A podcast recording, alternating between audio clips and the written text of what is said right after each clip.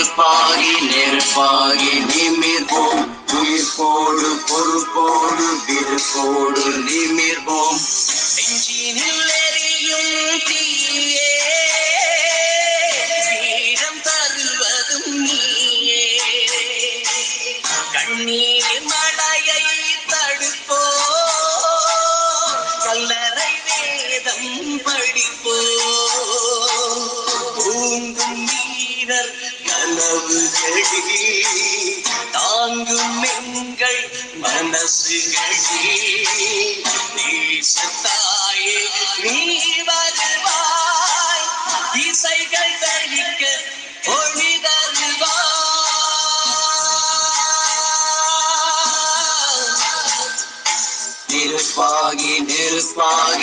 நெருப்பாகி நெருப்பாகி நிமிர்வோம் உயிர்ப்போடு பொறுப்போடு விருப்போடு நிமிர்வோம்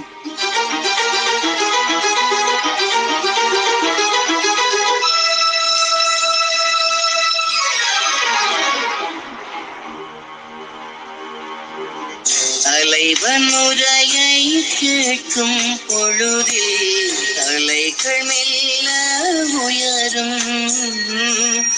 மழலை முழு முகங்கள் மௌனம் எழுத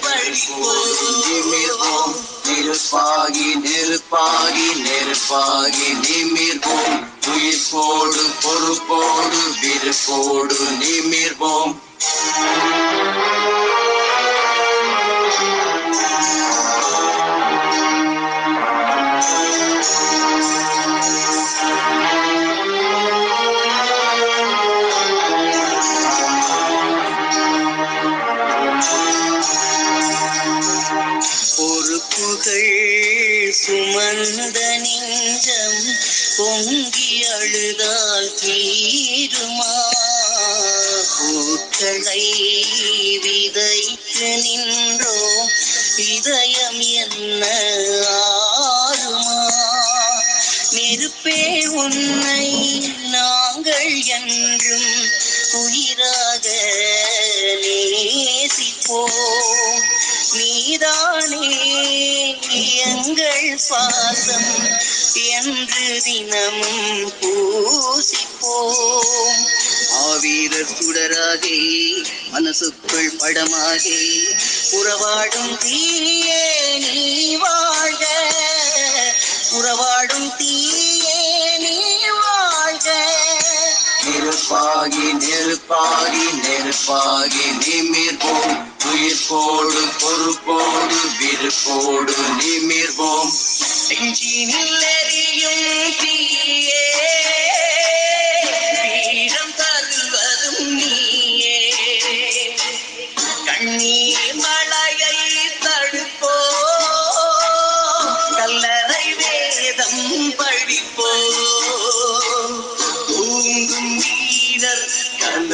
கனவுகளி தாங்கும் எங்கள் மனசுகளி தேசத்தாயே நீ வரு.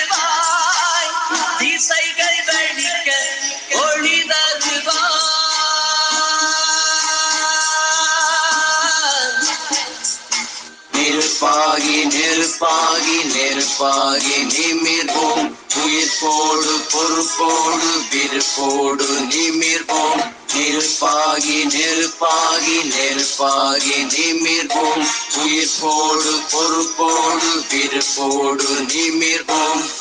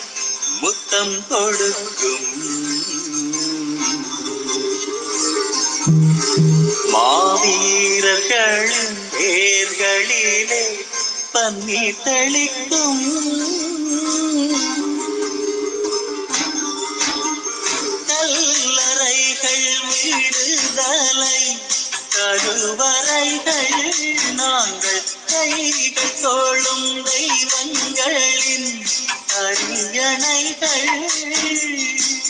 வண்ணமலர் பூவும் அந்த ஆற்றல் வந்து பாரும் செல்லும் போது தேகம் எல்லாம் புல்லரித்து போகும். வண்ணமலர் பூவும் அந்த ஆற்றல் வந்து பாரும். செல்லும் போது தேகம் எல்லாம் புல்லரித்து போகும் மேகம் வந்து கீழிறங்கி முத்தம் கொடுக்கும் மாவீரர்களின் பேர்களிலே பன்னீர் தெளிக்கும்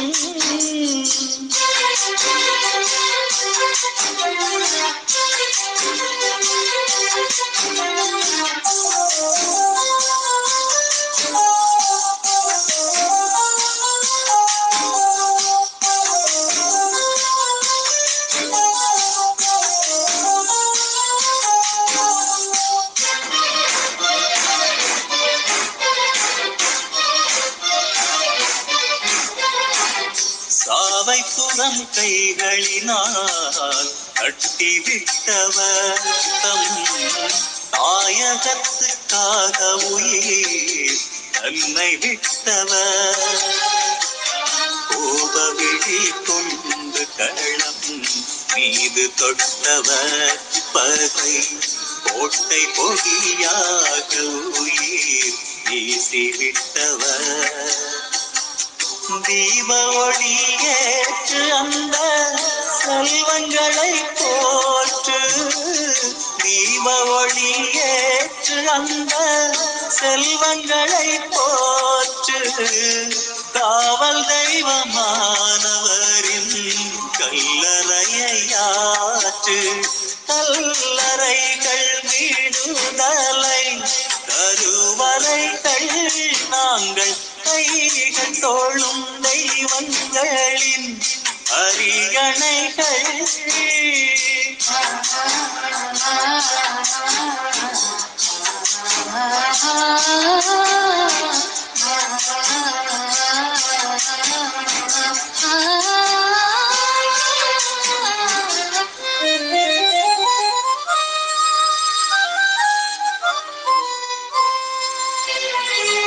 கண்ணுக்குள்ளே கண்ணை மூடி தூங்குகின்றவர். ஈன மானம் தெரியானதென்று சொல்லுகின்றவர். கண்ணுக்குள்ளே வந்து கனவாகி நிற்பவர் வெல்லும் காலம் வரை எங்களுக்கு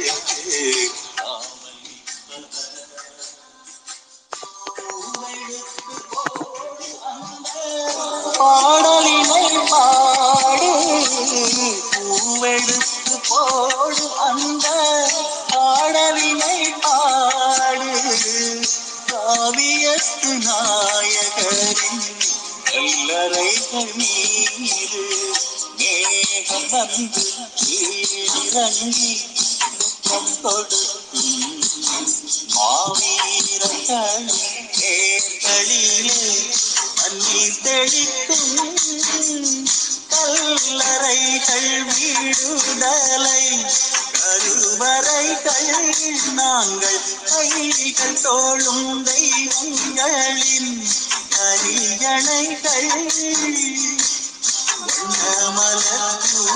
அந்த ஆற்றல் வந்து பாவரும் போது வேகம் எல்லாம் புல்லரித்து போகும்.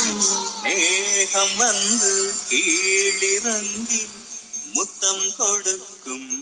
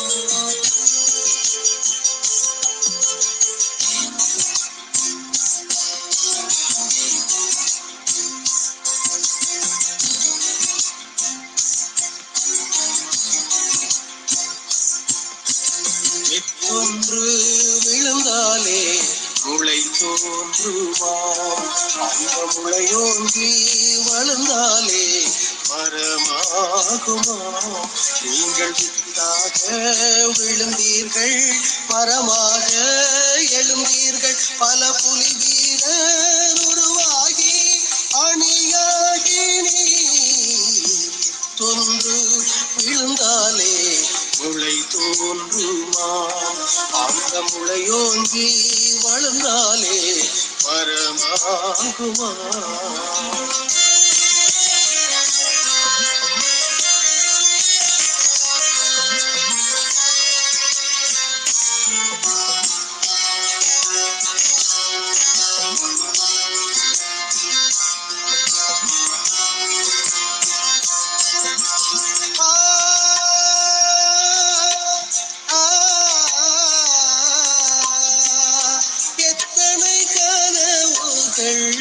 கண்டிருப்பீர்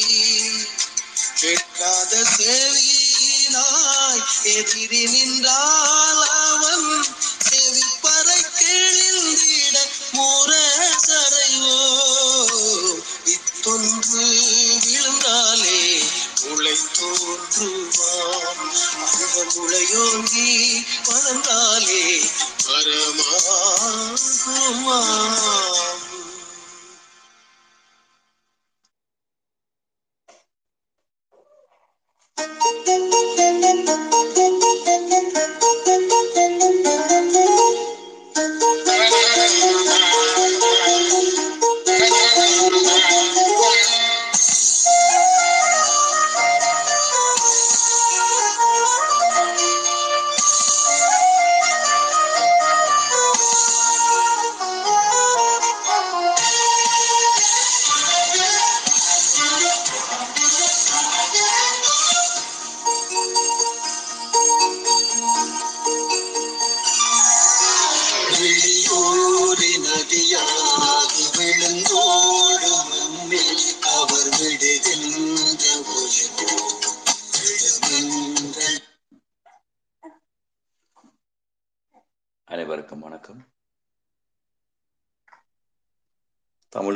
தேசிய கொடி பயன்பாடும் பயன்பாட்டு கோவையும் என்ற தலைப்பில் இன்று உரையாட இருக்கிறோம்.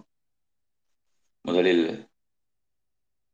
தமிழீழ விடுதலை போராட்டத்தில் வீரச்சாவடைந்த அனைத்து மாவீரர்களையும் ஸ்ரீலங்கா இந்திய படைகளாலும் இரண்டர்களாலும் படுகொலை செய்யப்பட்ட மக்களையும் நாட்டு பற்றாளர்களையும் மாமனிதர்களையும் நினைவு கூர்வோமாக.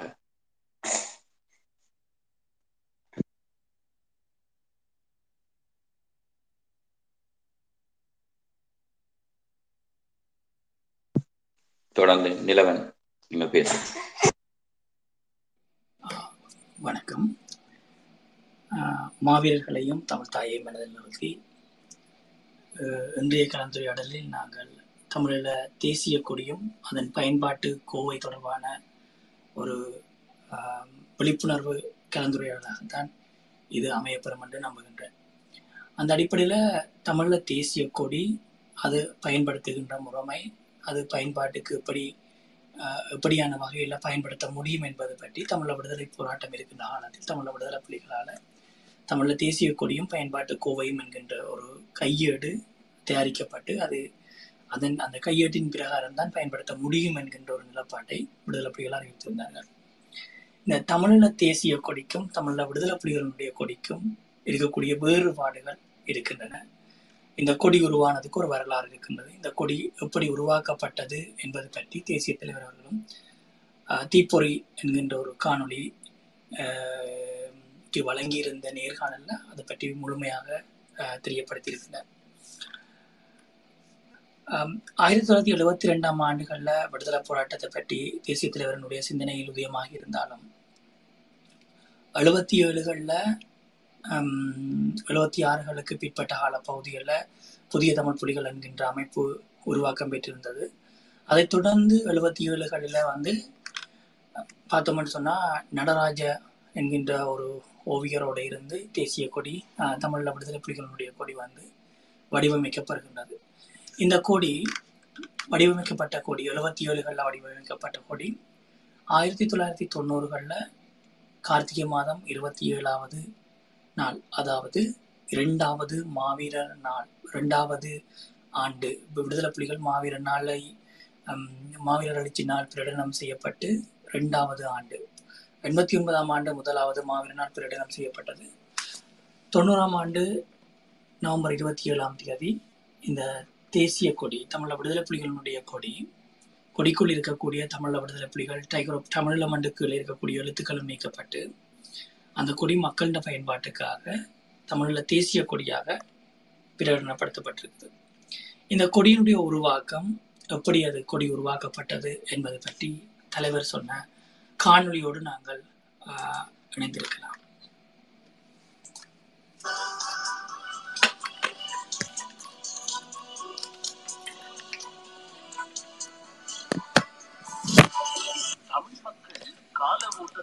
மறைத்துவிட்ட தேசிய ஆன்மாவை மீளவும் உயிர்ப்பிக்க முயன்று கொண்டிருந்த பிரபாகரன் இழந்துவிட்ட இறைமை என்பதிலே இழந்துவிட்ட கொடியும் பிரதானமான ஒன்று என்பதை அப்போது உணர்ந்தார். எனவே முதலில் விடுதலை இயக்கத்திற்கான கொடியை உருவாக்கும் பணியில் ஈடுபட்டார். இப்பணி ஈற்றில் தமிழ் ஈழத்தின் தேசிய கொடியினை உருவாக்கிய அரிய இலக்கில் அவரை வந்தடைய வைத்தது. இதனையே இவ்வங்கத்தின் அறிக்கை ஆக்குகின்றோம். எத்தனை கொடிகள் முன்னர் தமிழ் மன்னர்கள் காலத்திலும் எமது தாயகத்திலும் பட்டொளி வீசி பறந்தன. சேர சோழ பாண்டியரின் கொடிகள் இங்கெல்லாம் பறந்தன. இவை இன்று வரலாறு. பின்னர் படிப்படியாக கொடிகளை இழந்த வரலாறும் அது அடிமைப்பட்ட வரலாறும் ஒன்றல்லவா? இது போலவே எமது தாயகத்தின் கொடிகளும் வீழ்த்தப்பட்ட வரலாறு எமது இறைமையின் இழப்பினை குறிப்பதல்லவா? யாழ்ப்பாண ராஜ்யத்தின் மன்னன் சங்கிலியன் ஆயிரத்து ஐநூற்றி அறுபத்தி ஐந்தாம் ஆண்டளவில் இறந்துபட்ட போது இறங்க தொடங்கிய நந்திக்கொடி கிபி ஆயிரத்து அறுநூற்று பத்தொன்பது ஜூன் மாதத்தில் கடைசி மன்னன் சங்கிலி குமாரன் போர்த்துகேயரால் தோற்கடிக்கப்பட்ட பொழுது முற்றாக வீழ்ந்தது. பின்னர் ஆயிரத்து எண்ணூறுகளின் தொடக்கத்தில் பண்டார வன்னியன் வன்னி மண்ணில் வீழ்ந்த போது அவனது வாட்கொடியும் தலை கவிழ்ந்தது. இவ்வாறாக தலை கவிழ்ந்த தமிழ் இனத்தின் தலை நிமிர்தலுக்கு அதன் பண்பாட்டின் வரலாற்றின் போர் மரபின் சிறப்பினை குறிக்கும் ஒரு கொடியே பொருத்தமானது என அன்று பிரபாகரன் உணர்ந்தார். அதற்கான தேடலை ஆரம்பித்தார். அதேவேளை அவர் பிறப்பதற்கு ஆறு வருடங்களுக்கு முன்னரே இலங்கையின் தேசிய கொடி எதுவாக இருக்க வேண்டும் என்பதில் தமிழருக்கும் சிங்களவருக்கும் இடையே பெரும் பிளவு தோன்றிற்று இரண்டாயிரத்து நூறு ஆண்டு பழமை வாய்ந்த விசியனின் கொடி கண்டியின் கடைசி கொடி சிங்க கொடி அது சிங்களவரின் கொடி அதுவே தேசிய கொடி என ஜேஆர் அன்று முழங்கினார்.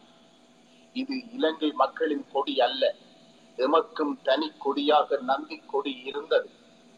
மூவினத்திற்கும் இணக்கமான கொடியே வேண்டுமென அரசியல் அறத்தினை வலியுறுத்தினார் தந்தை செல்வா. ஆனால் அவர் குரல் புறக்கணிக்கப்பட்டதால் ஆயிரத்தி தொள்ளாயிரத்தி நாற்பத்தி எட்டு மார்ச் நான்காம் திகதி கண்டி தலதா மாளிகையில் தேசிய கொடியாக சிங்கக்கொடி ஏற்றப்பட்ட போது அதை செல்வா போன்றோர் புறக்கணித்தனர். இதன் பின்னர் தேசிய கொடி பற்றி ஆராய டிஎஸ் நியமித்த ஆணைக்குழுவும் சிங்க சிறிதளவும் மாற்றம் செய்ய முடியாது எனவும் சிறுபான்மை இனத்தவருக்கு இரண்டு பட்டைகள் சிங்கக்கொடியின் மஞ்சள் எல்லைக்கு வெளியே இடப்படும் என இறுதியாக ஆயிரத்தி தொள்ளாயிரத்து ஐம்பதுகளிலே தீர்மானித்தது. தேசிய கொடியின் உள்ளுக்குள் இடம் தர மறுத்தார்கள். பட்டைகளின் அளவு திட்டத்தை கூட அதிகரிக்க மறுத்தார்கள். இதையெல்லாம் அன்றைய மக்களின் நெஞ்சத்திலே முள்ளாக தைத்தன. இதனாலே தமிழர்கள் வாழ்வும் இனி கேள்விக்குறியாக போகின்றது என்றார் அன்று ஆயிரத்தி தொள்ளாயிரத்தி நாற்பத்தி எட்டிலே தந்தை செல்வா. சிங்க கொடி தமிழ் மக்களை ஏறி மிதிக்க வந்த கொடி என்பதால் அதற்கு எதிர்ப்பு தமிழ் மக்களிடையே பலுத்தது. ஆயிரத்தி தொள்ளாயிரத்தி ஐம்பத்தி ஆறாம் ஆண்டு அநீதிகளால் கொதிப்படைந்திருந்த மக்கள் ஆயிரத்தி தொள்ளாயிரத்தி ஐம்பத்தி ஏழாம் ஆண்டு ஸ்ரீலங்காவின் சுதந்திர நாளை தமது தூக்க நாளாக கருப்பு நாளாக அனுட்டித்தார்கள். இதன் பொழுதுதான் திருமலை நகர மணிக்கூட்டு கோபுரத்தில் சிங்க கொடியினை இறக்கி கருப்பு கொடியினை கட்டி தமது எதிர்ப்பினை தெரிவிக்க முற்பட்ட திருமலை நடராசன் போலீசாரால் சுட்டுக் கொல்லப்பட்டார்.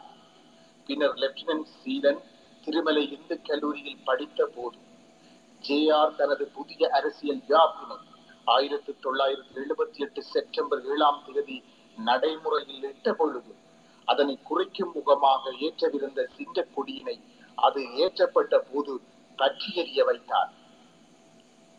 இவ்வரலாற்று பின்னணியிலே பிரபாகரன் பொருத்தமான கொடியினை உருவாக்கும் பணியில் ஈடுபடலானார். தேசிய கொடியில் இடம் தர மறுத்தவர்கள் தேசத்தில் இடம் தருவார்களா? இவ்வினாவிற்கான விடையை கொடியை உருவாக்குவதற்கு ஊடாக அவர் காண முற்பட்டார். தமிழகத்தில் நல்லோர் பலர் கருத்துக்களை கேட்டு அறிந்தார். பண்டை தமிழன் வீர மரபை மீளவும் நினைவுபடுத்த புதுப்பிக்கத்தக்க விதத்தில் புலிக்கொடியினை தேர்ந்தார்.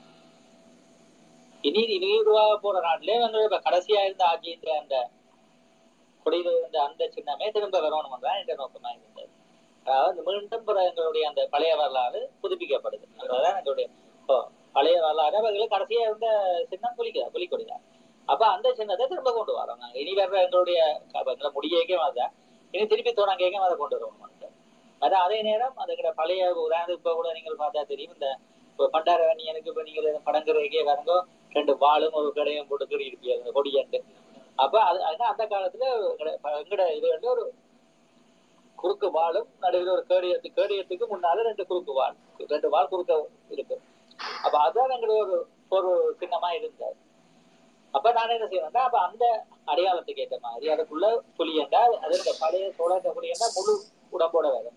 இதனால திருப்பி என்ன இதுல எடுத்துறாங்கன்னா அந்த அந்த பழைய புலி மீண்டும் ஒரு புத்துயிர் பெற்று ஒரு ஆக்ரோஷமா பிறகு கிளம்புது. அதான் நாங்கள் அதுக்காக தான் மெனக்கெட்டுக்கான படங்கள் எல்லாம் தேடி எடுத்த என்னதுங்கன்னா அந்த புலி இந்த இது அந்த தத்ரூபம் வந்து அப்புறம் திரும்ப அது மீண்டும் ஒரு எழுச்சியோட ஒரு ஆக்ரோஷத்தோட வலிக்குது திருப்பி எங்கட பழைய அதாவது அழிஞ்சு போன எங்களுடைய அந்த சின்னம் திரும்ப ஒரு எழுச்சியோட வளர என்பதற்காக தான் அந்த புதிய வட்டத்தை அந்த அதுக்குள்ளே அந்த வட்ட கேடு வட்டமா போட்டு அதுல நவீன அதாவது வெடிபொருள் யுகத்துக்குள்ள நாங்கள் திரும்ப ஆகிறதோட எங்களுடைய தமிழருடைய எங்களுடைய தேசிய எழுச்சியை உரு- உருவாக்குறோம் தான் அந்த அதாவது எங்களுடைய பழைய தேசிய சின்னத்தை திருப்பி கொண்டு வரோம் எழுச்சியோட. அதுதான் எங்களை நோக்கமாக இருந்தது விடுதலை உணர்வோடு அடக்கு முறைகளுக்கு எதிராக கிளர்ந்து பாயும் புலி தோற்றத்தினையே தலைவர் விரும்பினார். வழமையாக பக்கவாட்டில் ஓடுவது போல காணப்படும் புலி தோற்றத்தினை அவர் விரும்பவில்லை. பலவாறு முயன்ற பின் அவரின் எண்ணத்திற்கு ஏற்ற முறையில் வட்டத்திற்கு வெளியே தலையை நீட்டி முன்னங்கால்களை எடுத்து பாய காத்திருக்கும் புலி வடிவத்தை தெரிவு செய்தார். இவ்வாறாக ஆயிரத்தி தொள்ளாயிரத்தி எழுபத்தி ஏழாம் ஆண்டின் இறுதி பகுதியில் புலிக்கொடி விடுதலை புலிகளின் கொடியாக தோற்றம் பெற்றது தொடக்கத்தில் இயக்கத்தின் கொடியாக புலிக்கொடி பயன்பாடு பெற்ற போதும். வேருடன் விடுதலை போராட்டம் முன்னெடுக்கப்பட்ட நிலையில் தமிழ் ஈழத்திற்கான தேசிய கொடியாக அதிலிருந்த எழுத்துக்களை நீக்கி தலைவர் அவர்கள் ஆயிரத்தி தொள்ளாயிரத்து தொண்ணூறில் அறிவித்தார். அதே ஆண்டு மாவீரர் வார தொடக்க நாளான இருபத்தி ஒன்று பதினொன்று ஆயிரத்து தொள்ளாயிரத்து தொண்ணூறு அன்று தேசிய கொடியினை ஏற்றி தமிழீழ தேசியத்தின் மாண்பினை மீள உயிர்ப்பித்தார்.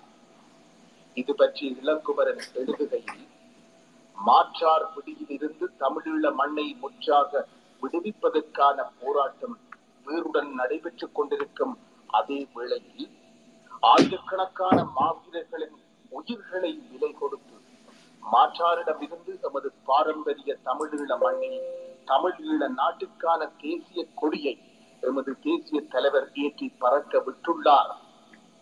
நாடு உருவாக முன்பே நாட்டு மக்களால் முறைப்படி கொடி வணக்கம் செலுத்தி கொடி வணக்க பாடலை இசைத்து முதன்மை விழாக்களை நடத்துவதன் மூலம் தமிழீழ மண் தேசிய கொடி வரலாற்றில் ஒரு புதுமை சேர்த்திருக்கின்றது என்றார்.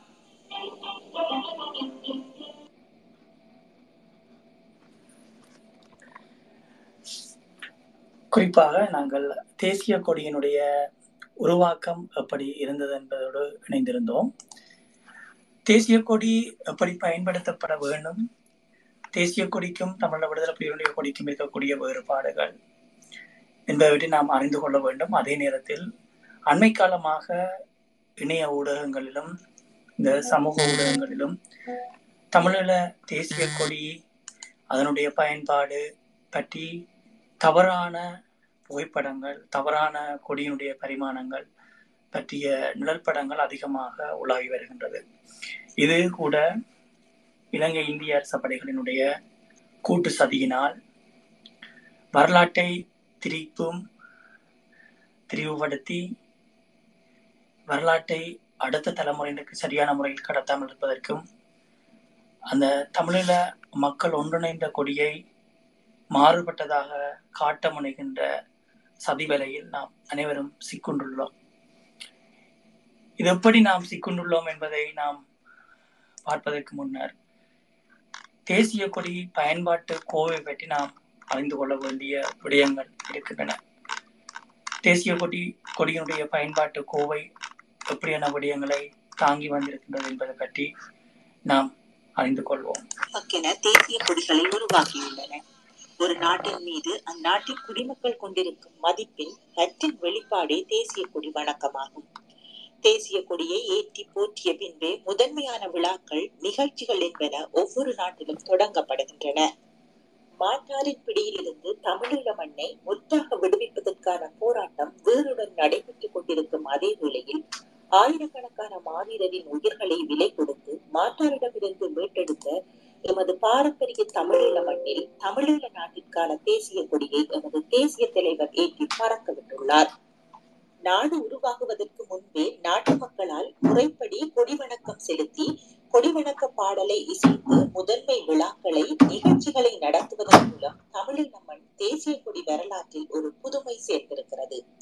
உலகம் வியக்கக்கூடிய புதுமையான வரலாற்றை பெற்ற எமது தேசிய கொடியை ஏற்றும் முறையை தமிழீழ மக்கள் அனைவரும் அறிந்து கொள்ள வேண்டும் என்பதற்காக தேசிய கொடி பயன்பாட்டு விதிக்கோவை என்ற இக்கைநூலை பெருமகிழ்ச்சியுடன் வெளியிடுகின்றோம்.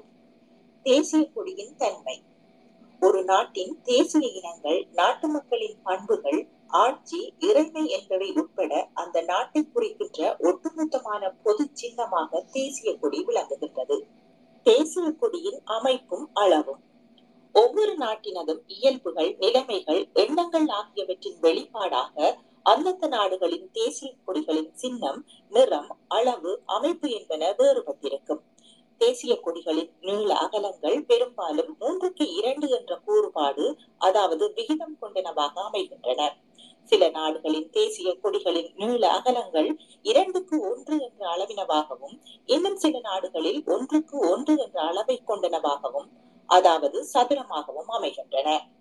தேசிய கொடியின் பெருமையும் கொடி வணக்கமும். நாட்டை போற்றி வணங்குவதற்கு ஈடாக தேசிய கொடிக்கு வணக்கம் செலுத்தப்படுகின்றது தேசிய கொடியை வணங்குவது நாட்டை வணங்குவது போலாகும். நாட்டின் தலைவர் படை ஆட்சி என்பவற்றை விடவும் உயர்ந்ததாக தேசிய கொடி மதிக்கப்படுகின்றது.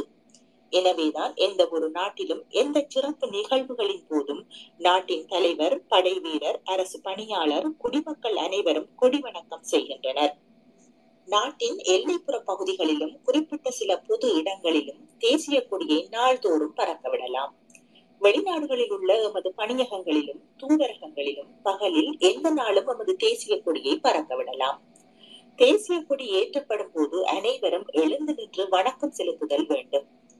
கொடி வணக்கத்தின் போது சீருடையில் இருக்கும் பணி ஆளணியினர் அதாவது படையணிகள் சாரண இயக்கத்தவர் முதலுதவி படை முதலியன தத்தமது பணிகளுக்குரிய கட்டளைகளில் விதித்துரைக்கப்பட்டவாறு முறைப்படி கொடி வணக்கம் செலுத்துவர். சீருடை அணிந்தவர்கள் தவிர ஏனையோர் தலையணி அதாவது தொப்பி அணிந்திருப்பின் தேசிய கொடி ஏற்றப்படும் வேளையில் அவற்றை வலது கையால் களைதல் வேண்டும். தலை அணியை களைந்த பின்பு வலது கையை இடப்பக்க நெஞ்சின் மீது வைத்து கொடி வணக்கம் செலுத்த வேண்டும்.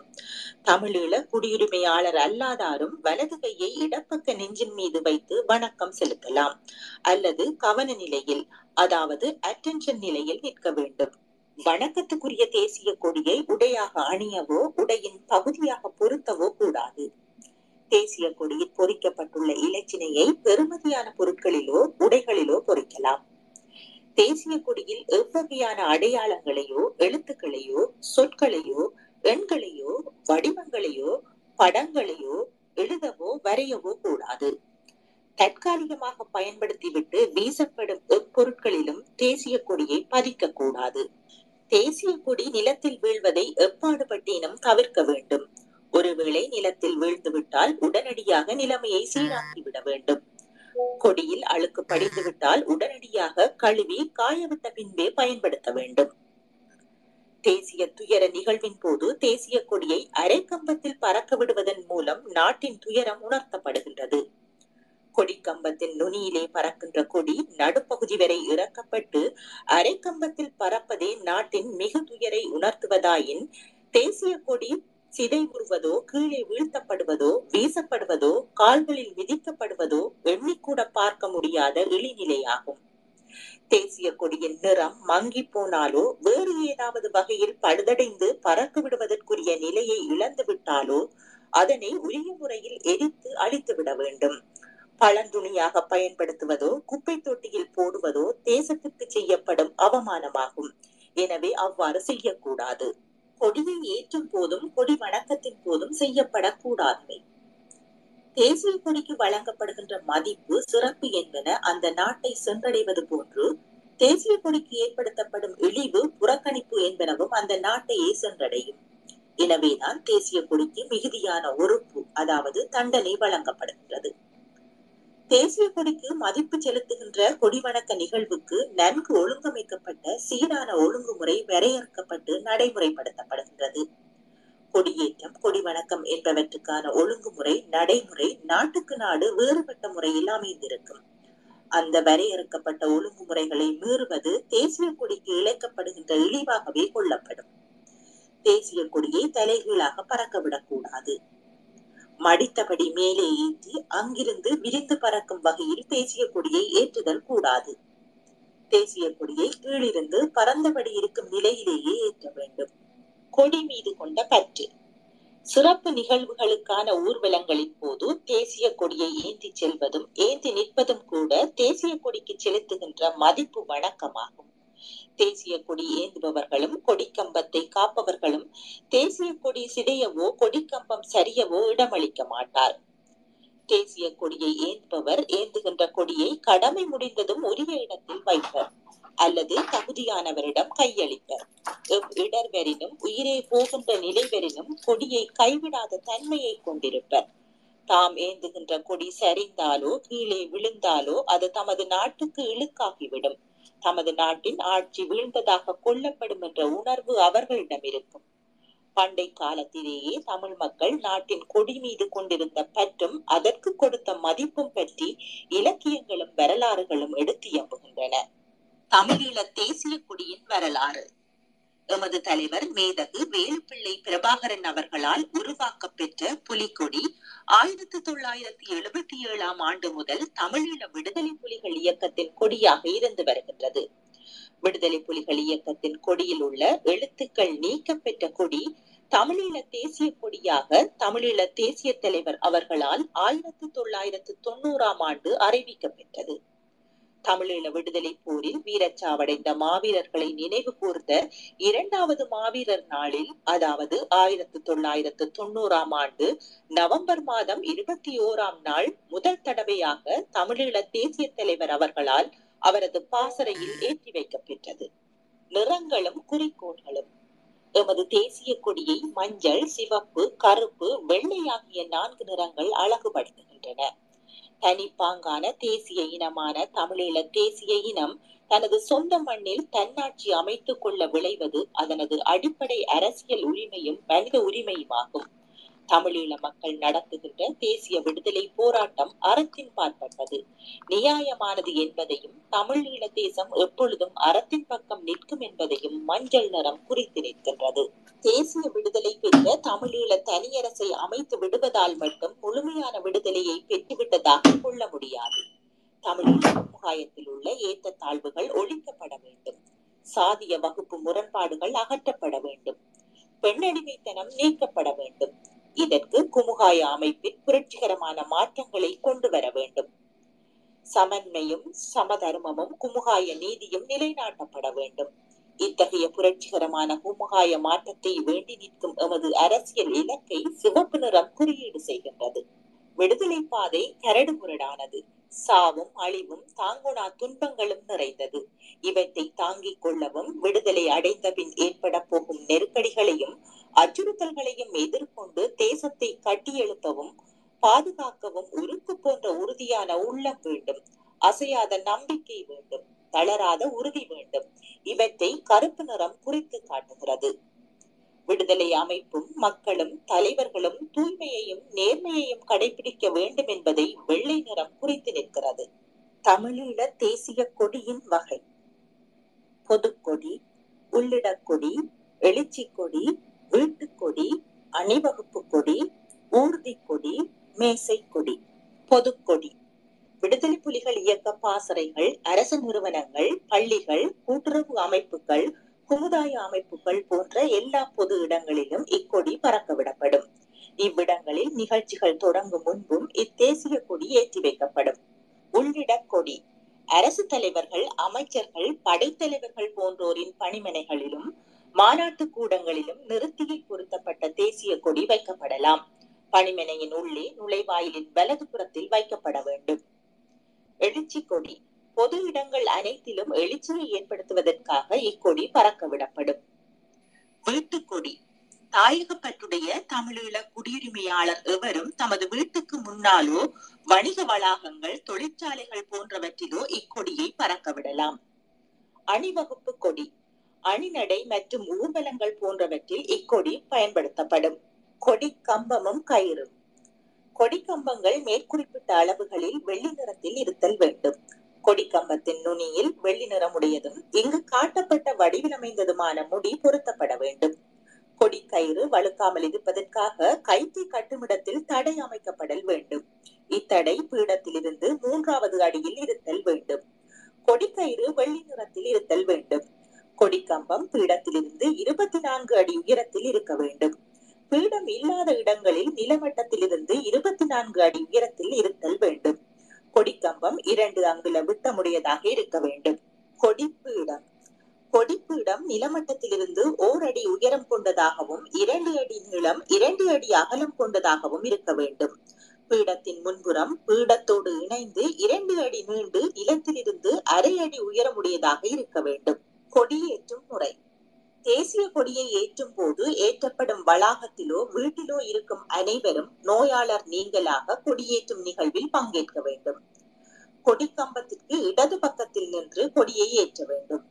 கொடியை மிடுக்கோடும் சீரான வேகத்தோடும் ஏற்ற வேண்டும். கூடுதலான வேகத்துடனோ மிக மெதுவாகவோ ஏற்றக்கூடாது. கொடியேற்றுபவர் தானே கொடியை ஏற்றி கயிற்றை கொடிக்கம்பத்தில் கட்ட வேண்டும். தேசிய கொடியை ஏற்றும் போது கொடியை விரிப்பதற்கும் கொடி ஒழுங்காக இருக்கிறதா என்பதை உறுதி செய்வதற்கும் கொடி நிலத்தில் படாமல் இருப்பதை உறுதி செய்வதற்கும் கொடியை ஏற்றுபவருக்கு ஒருவர் உதவ வேண்டும். கொடி ஏற்றுபவர் கொடியை ஏற்றியதும் ஓர் அடி பின்னகர்ந்து வணக்க நிலையில் நிற்க வேண்டும். கொடி வணக்க பண் முடிவடையும் வரை அனைவரும் வணக்க நிலையில் நிற்க வேண்டும். கொடியின் பார்வை. கொடியில் உள்ள புலியின் பார்வை கொடிக்கம்பத்திற்கு எதிர்ப்புறமாக இருத்தல் வேண்டும். தேசிய கொடியை ஏற்றும் நேரமும் ஒளி பாய்ச்சுதலும் கொடிக்கம்பத்தில் ஏற்றப்படும் தேசிய கொடி நாள்தோறும் கதிரவன் எழுந்ததற்கு பின்னர் ஏற்றப்பட்டு மறைவதற்கு முன்னர் இறக்கப்பட வேண்டும். மங்கிய ஒளியில் கொடியை ஏற்றுதல் கூடாது. எனவே காலை ஆறு மணிக்கு முன்பும் மாலை ஆறு மணிக்கு பின்பும் கொடியை ஏற்ற வேண்டுமெனில் கொடிப்பீடத்திலிருந்து கொடிக்கம்பத்தின் உச்சி வரை போதுமான ஒளி பாய்ச்சப்பட வேண்டும். கொடியேற்ற நிகழ்வு நடைபெறும் இடத்திலும் போதுமான வெளிச்சம் இருக்க வேண்டும். தேசிய கொடியை முழுமையான வெளிச்சத்தின் கீழ் இருபத்தி நான்கு மணி நேரமும் பறக்க விடலாம். தேசிய கொடி பொதுவாக மாலை ஆறு மணிக்கு முன்னர் முறைப்படி இறக்கப்பட வேண்டும். கொடியேற்றி தொடங்கப்படும் நிகழ்ச்சிகள் மாலை ஆறு மணிக்கு பின்னரும் தொடருமாயின் நிகழ்ச்சி முடிவுறும் வரை கொடிக்கு வெளிச்சம் பாய்ச்சப்பட வேண்டும். இரவில் நிகழ்ச்சி முடிவுற்றதும் கொடியை அமைதியான முறையில் இறக்கலாம். கொடியேற்றி தொடங்கப்படும் நிகழ்ச்சிகள் நாட்கணக்கில் தொடருமாயின் அந்த நிகழ்ச்சிகள் முடிவுறும் வரை தேசிய கொடி இரவும் தொடர்ச்சியாக பறக்க விடலாம் ஆனால் கொடி பறப்பது தெளிவாக தெரியக்கூடியவாறு போதிய வெளிச்சம் பாய்ச்சப்பட வேண்டும். நிகழ்ச்சிகள் முடிவடைந்த பின் முறைப்படி தேசிய கொடி இறக்கப்பட வேண்டும். எமது தேசிய கொடியுடன் வேறு நாடுகளின் தேசிய கொடிகள். கொடிக்கம்பத்தின் முன்பக்க தோற்றம். தமிழீழ தேசிய கொடியுடன் வேறு நாடுகளின் தேசிய கொடிகளை பறக்க விடும் போது ஒரே அளவான கொடிக்கம்பங்களில் கொடிகளை ஏற்ற வேண்டும். தமிழீழ தேசிய கொடியின் இடப்புறமாக ஏனைய நாடுகளின் தேசிய கொடிகளை அந்தந்த நாடுகளின் அகர வரிசைப்படி பறக்க விட வேண்டும். எமது தேசிய கொடியும் ஏனைய தேசிய கொடிகளும் இடங்களின்றி பறக்கக்கூடிய வகையிலும் அதாவது ஒன்றில் ஒன்று முட்டாமல் சமமான இடைவெளியிலும் கொடிக்கம்பங்கள் நடப்பட வேண்டும். எமது தேசிய கொடியை ஏற்றிய பின்பே ஏனையவற்றை ஏற்ற வேண்டும். ஏனையவற்றை இறக்கிய பின்பே எமது தேசிய கொடியை இறக்க வேண்டும். தேசிய கொடியும் ஏனைய கொடிகளும்.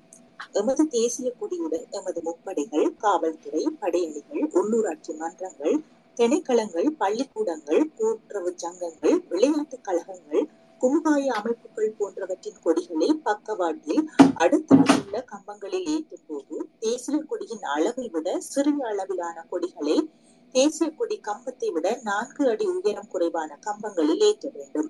அதாவது தமிழுள்ள தேசிய கொடி மற்ற கொடிகளை விட நான்கு அடி கூடுதலான உயரத்தில் இருக்க வேண்டும்.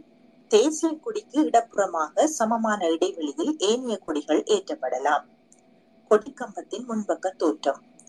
தேசிய கொடி கம்பத்திலிருந்து ஏழு அடிக்கு பின்னால் தேசிய கொடிக்கு இடப்பக்கத்திலும் வலப்பக்கத்திலும் தமிழீழ தரைப்படை கடற்படை வான்படை ஆகிய முப்படைகளின் கொடிகளும் காவல்துறையின் கொடியும் சமமான இடைவெளியில் பறக்கவிடலாம். தேசிய கொடிக்கு பின்னால் மேற்குறிப்பிட்டதற்கு அமைவாக முப்படைகளினதும் காவல்துறையினதும் கொடிகளும் அவற்றிற்கு பின்னால் போதிய இடைவெளி விட்டு படையணிகளின் கொடிகளும் பறக்கவிடலாம். உள்ளூராட்சி மன்றங்கள் திணைக்களங்கள் பள்ளிகள் கூட்டுறவு சங்கங்கள் விளையாட்டுக் கழகங்கள் குமுகாய அமைப்புகள் போன்றவற்றின் கொடிகளும் தேவைக்கேற்ப பறக்கவிடலாம். தேசிய கொடியுடன் முப்படைகளதும் காவல்துறையினதும் கொடிகள் பறக்கவிடப்படும் நிகழ்வுகளில் அவற்றுக்கு பின்னாலேயே மேற்படி கொடிகள் பறக்கவிடப்பட வேண்டும். மேலே கூறப்பட்ட கொடிகளும் படையணி கொடிகளும் ஒரே நிலையில் பறக்கவிடலாம். உள்ளூராட்சி மன்றங்கள் திணைக்களங்கள் முதலியவற்றின் கொடிகள் நிகழ்ச்சி நடைபெறும் திடலின் பின்புறமாக உட்பக்கத்திலும் பறக்கவிடலாம். தேசிய கொடியுடன் இங்கு குறிக்கப்பட்ட ஏனைய கொடிகளை கூட்டமாக பறக்க விடும் போது ஏனைய கொடிக்கம்பங்களை விட உயரமான கொடி கம்பத்தில் எல்லா கொடிகளுக்கும் நடுவில் தேசிய கொடியை பறக்கவிட வேண்டும். தேசிய கொடி ஏற்றப்பட்ட பின்பே ஏனையவை ஏற்ற வேண்டும். ஏனையவற்றை இறக்கிய பின்பே தேசிய கொடியை இறக்க வேண்டும். அரைக்கம்பத்தின் கொடிகளை பறக்க விடும் போது ஏனைய கொடிகளை அரைக்கம்பத்திற்கு கொண்டு வந்த பின்பே தேசிய கொடியை அரைக்கம்பத்திற்கு கொண்டு வர வேண்டும். ஊர்வலங்களில் தேசிய கொடியை எடுத்துச் செல்லுதல். ஊர்வலங்களில் தேசிய கொடியை வேறு கொடிகளுடன் எடுத்துச் செல்லுகையில் ஊர்வலத்தின் முன்னால் வலப்புறத்தில் எடுத்துச் செல்ல வேண்டும். அல்லது நடுவரிசையில் மற்றைய கொடிகளுக்கு முன்னால் எடுத்துச் செல்ல வேண்டும். வேறு எந்த கொடியை ஏந்தி செல்பவரும் எமது தேசிய கொடியை முந்திச் செல்லக்கூடாது. தேசிய கொடியை நெஞ்சுக்கு நேராகவோ வலத்தோளிலோ ஏந்தி செல்ல வேண்டும். ஊர்திகளில் தேசிய கொடியை பறக்க விடுதல். ஊர்தியின் முன்புறத்தில் உறுதியாக பொருத்தப்பெற்ற கம்பத்தில் பறக்க விட வேண்டும். ஊர்தியின் தொலை மூடியின் மேல் இரண்டடி உயரத்தில் கம்பம் இருத்தல் வேண்டும். உந்துருளிகள் மிதிவண்டிகள் ஆகியவற்றின் முன் வலப்புறத்தில் தேசிய கொடியை பறக்க விடலாம். அரசு தலைவர் மற்றும் முதன்மை மாந்தரின் விஷயங்களில் தேசிய கொடியை வைக்கும் போது விஷயத்தின் வலப்புறத்தில் வைத்தல் வேண்டும். வேறு கொடிகளும் வைக்கப்படுமாயின் அவை இடப்புறத்தில் வைக்கப்பட வேண்டும். தேசிய கொடிக்கு முதன்மை வழங்க வேண்டும். ஈம பேழையின் மீது தேசிய கொடியை போர்த்துதல். மாவீரர் காவல்துறை மாவீரர் தேசிய துணைப்படை மாவீரர் மற்றும் தேச காப்பு பணியில் ஈடுபடும் வீரர் நாட்டுப்பற்றாளர் ஆகியோரின் உடல் வைக்கப்பட்ட ஈம பேழையின் மீது தேசிய கொடியை போர்த்தும் போது புலியின் தலைக்கு மேலுள்ள பகுதி பேழையின் தலைப்பகுதியில் இருக்குமாறு போர்த்த வேண்டும்.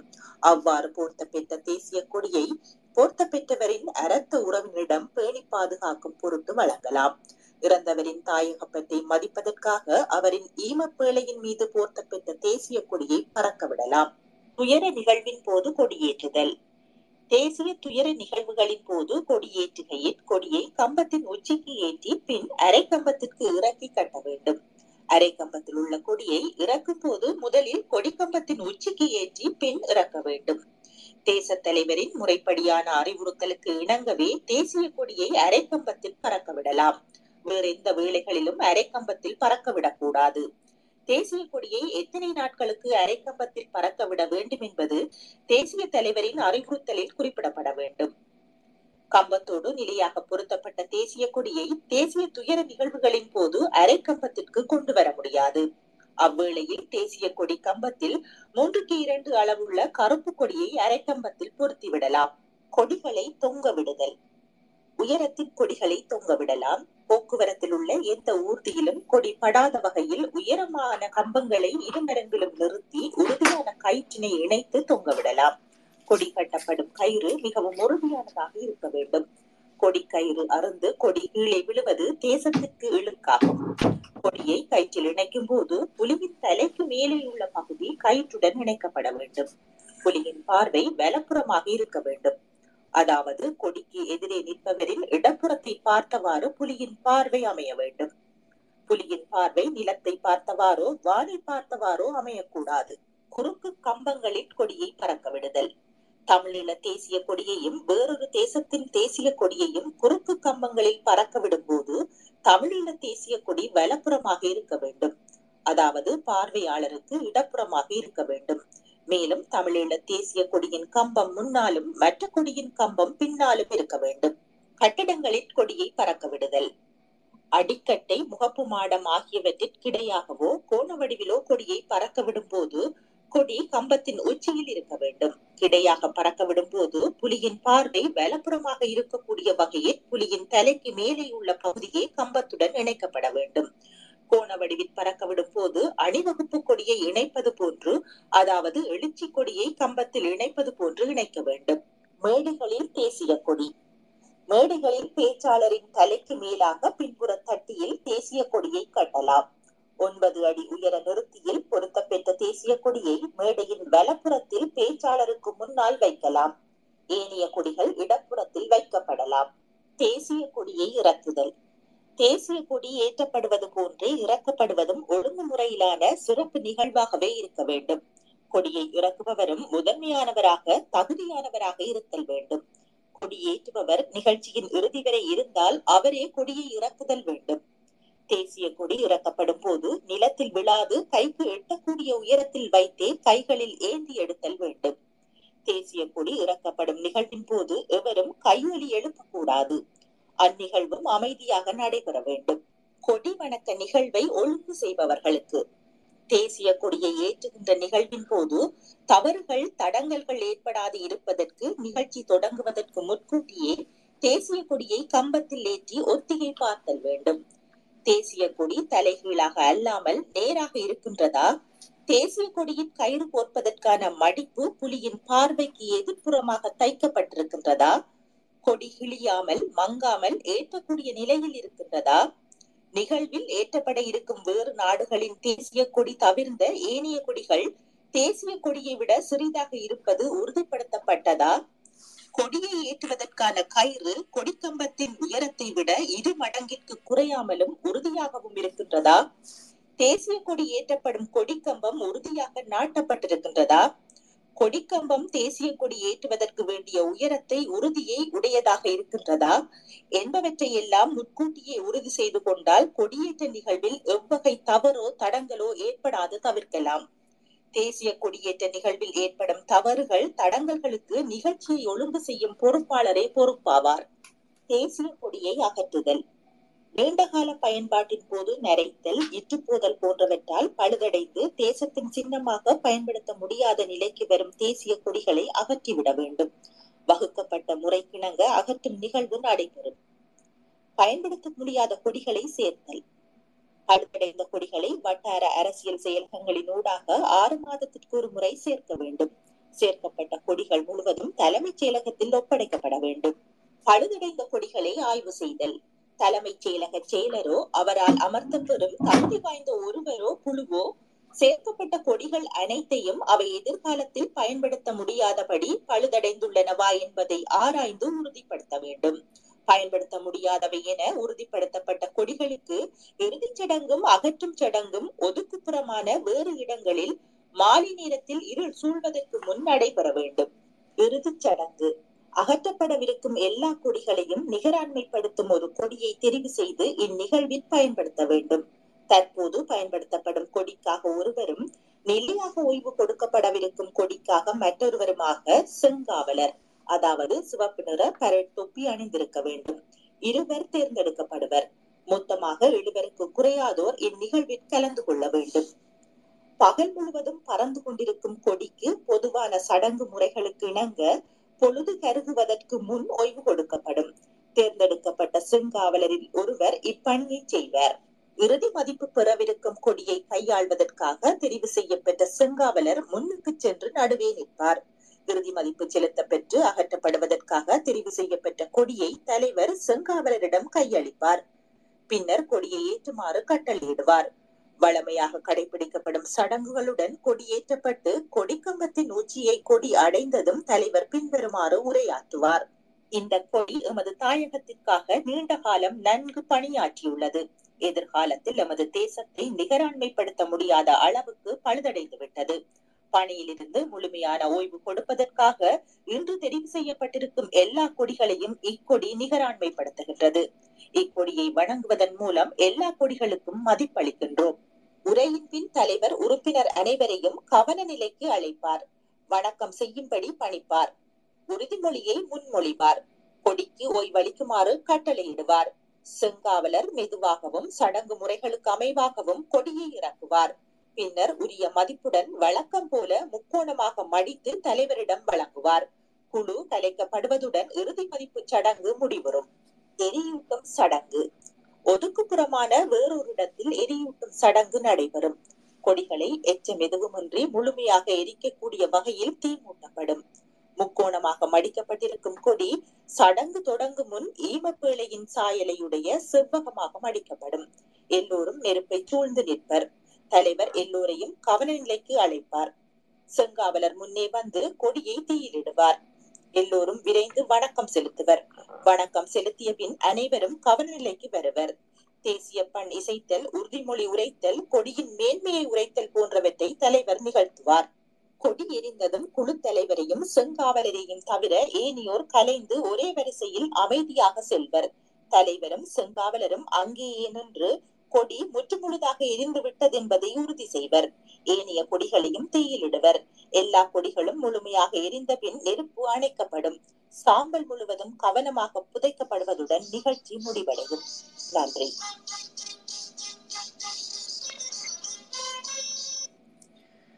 இதுவரை நேரமும் நாங்கள் தேசிய கொடியினுடைய பயன்பாட்டு கோவை தொடர்பான கருத்தாடலோடு இணைந்திருந்தோம். இந்த தேசிய கொடி தேசிய கொடியினுடைய உருவங்கள் சிதைக்கப்படுகின்ற நிகழ்வு ரெண்டாயிரத்தி ஒன்பதாம் ஆண்டுக்கு பிற்பாடு அதிகமாக இடம்பெற்று வருகின்றது. இதில் மிக மனவர்த்தத்துக்குரிய விடயம் என்னவென்றால் தமிழ விடுதலை போராட்டத்தையும் தமிழ விடுதலை புலிகளையும் தமிழ தேசத்தையும் தேசிய தலைவரையும் முதன்மையாக கொண்டு புலம்பியிருந்த நாடுகளில் இயங்கக்கூடிய சில அமைப்புகள் கூட அவர்களுடைய இணையங்களில் தவறான கொடிகளை தேசிய கொடியாக பதிவு செய்திருப்பது மிக வருத்தத்துக்குரிய விடயம். அண்மை காலமாக தேசிய கொடியை வடிவமைக்கின்றோம் என்ற பெயரில் வடிவமைப்பாளர்களும் தேசிய கொடிக்கு நிறங்கள் மாற்றப்பட்டு புலிச்சினத்தினுடைய வடிவங்கள் மாற்றப்பட்டு அழகுபடுத்துகின்ற செயற்பாடுகளில் அதிகமாக இறங்கி அது அவற்றை சிதைவுபடுத்தி வருகின்றார்கள். இந்த தேசிய கொடியில இருக்கக்கூடிய மாற்றங்கள் எப்படி எப்படியான படங்களை நாங்கள் பார்க்கக்கூடியதாக இருக்கின்றது என்றால் அதிகமாக தேசிய கொடியினுடைய உள்வட்டம் புலிச்சின்னத்தினுடைய உள்வட்டம் கருப்பாக இருக்கும்.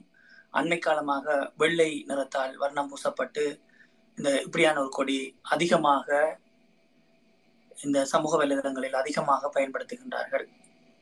அதே மாதிரி தேசிய கொடியினுடைய ஏற்றுகின்ற நூற்பகுதி தேசிய கொடி ஏற்றுவதற்கு பயன்படுத்தப்படுகின்ற இந்த நூற்பகுதி வெள்ளை நிறத்தால் துணியால் தைக்கப்பட்டு அல்லது வெள்ளை நிறம் பூசப்பட்டு அப்படியான கொடியாகவும் அந்த கொடி உலா வருகின்றது. அதே போன்று தேசிய கொடியை சுத்தி இருக்க இருக்கக்கூடிய துப்பாக்கிகளினுடைய நவீன துப்பாக்கிகளினுடைய ரவைகள்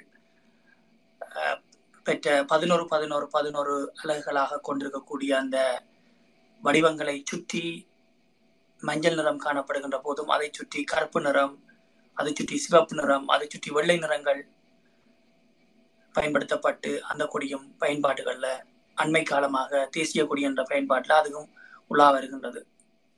இப்படி இந்த தேசிய கொடியை சுற்றி வர வரைய வரையக்கூடிய வரைபடங்கள்ல வெள்ளை நிறங்களை அல்லது வேறு வேறு நிறங்களை பயன்படுத்தி அந்த கொடிக்கு கொடியினுடைய ஆன்மாவை முழுமையாக அழித்து புதியொரு வரலாற்றை திணிக்கின்ற முயற்சியில் இந்த பன்னாட்டு அரசுகள் மிக நேர்த்தியாக தங்களுடைய செயற்பாடுகளை தமிழீழம் தமிழீழம் சார்ந்த செயற்பாடுகளோடும் தமிழ் தேசியம் சார்ந்து செயற்படுபவர்களோடும் இணைந்து இந்த வேலைகளை செய்து வருகின்றார்கள் என்பதில் எந்த மாற்று கருத்தும் இல்லை.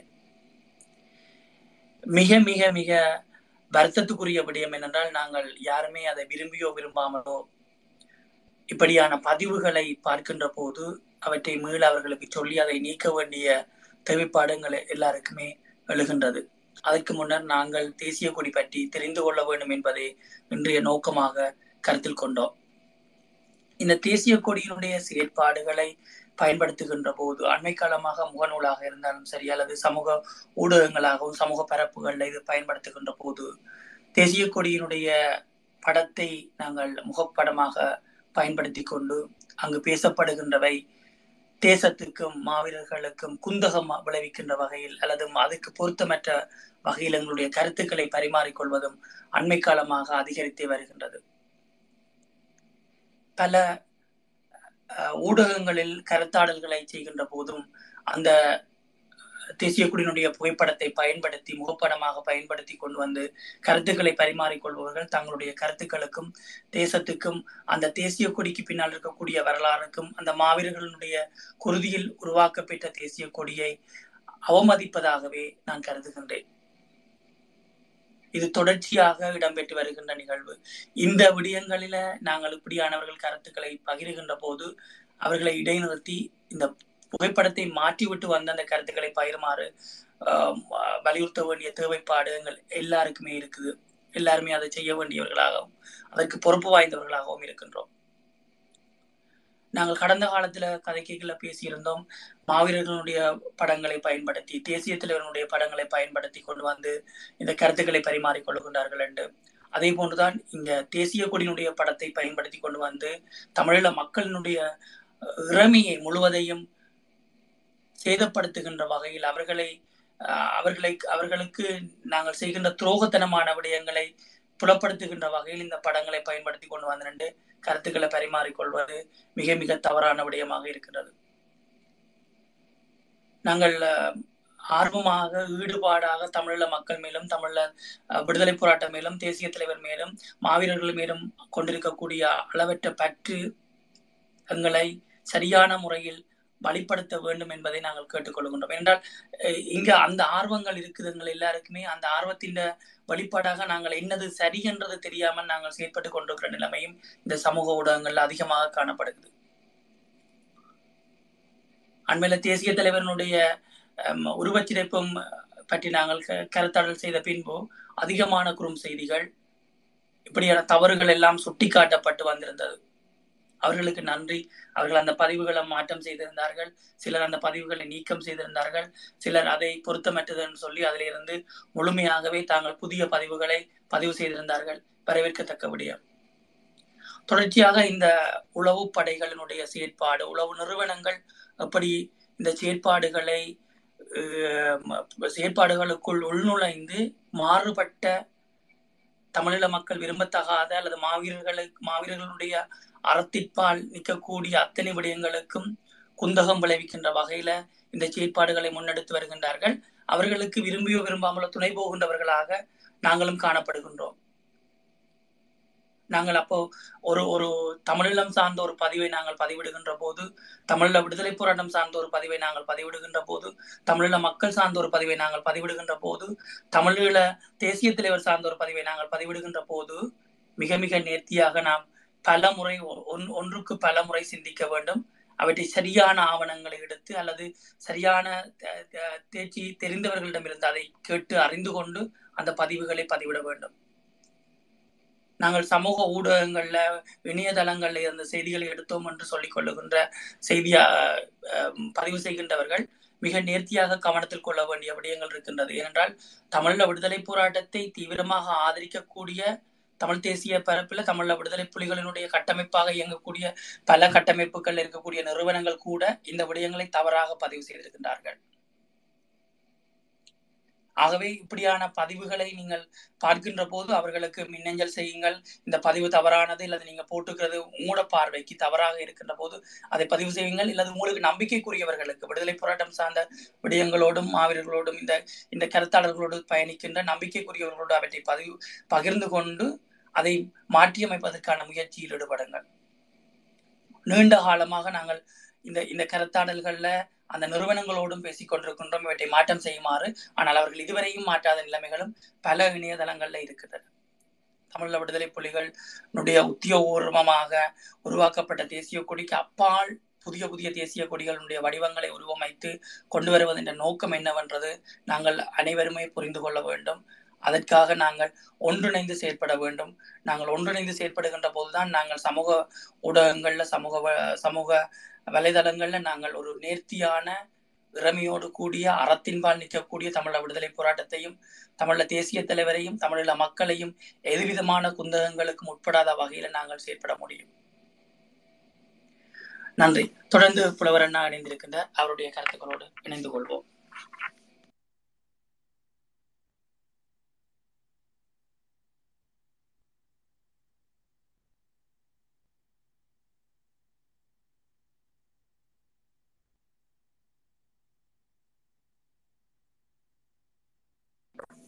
புலவர் அண்ணா இருக்கிறீங்களோ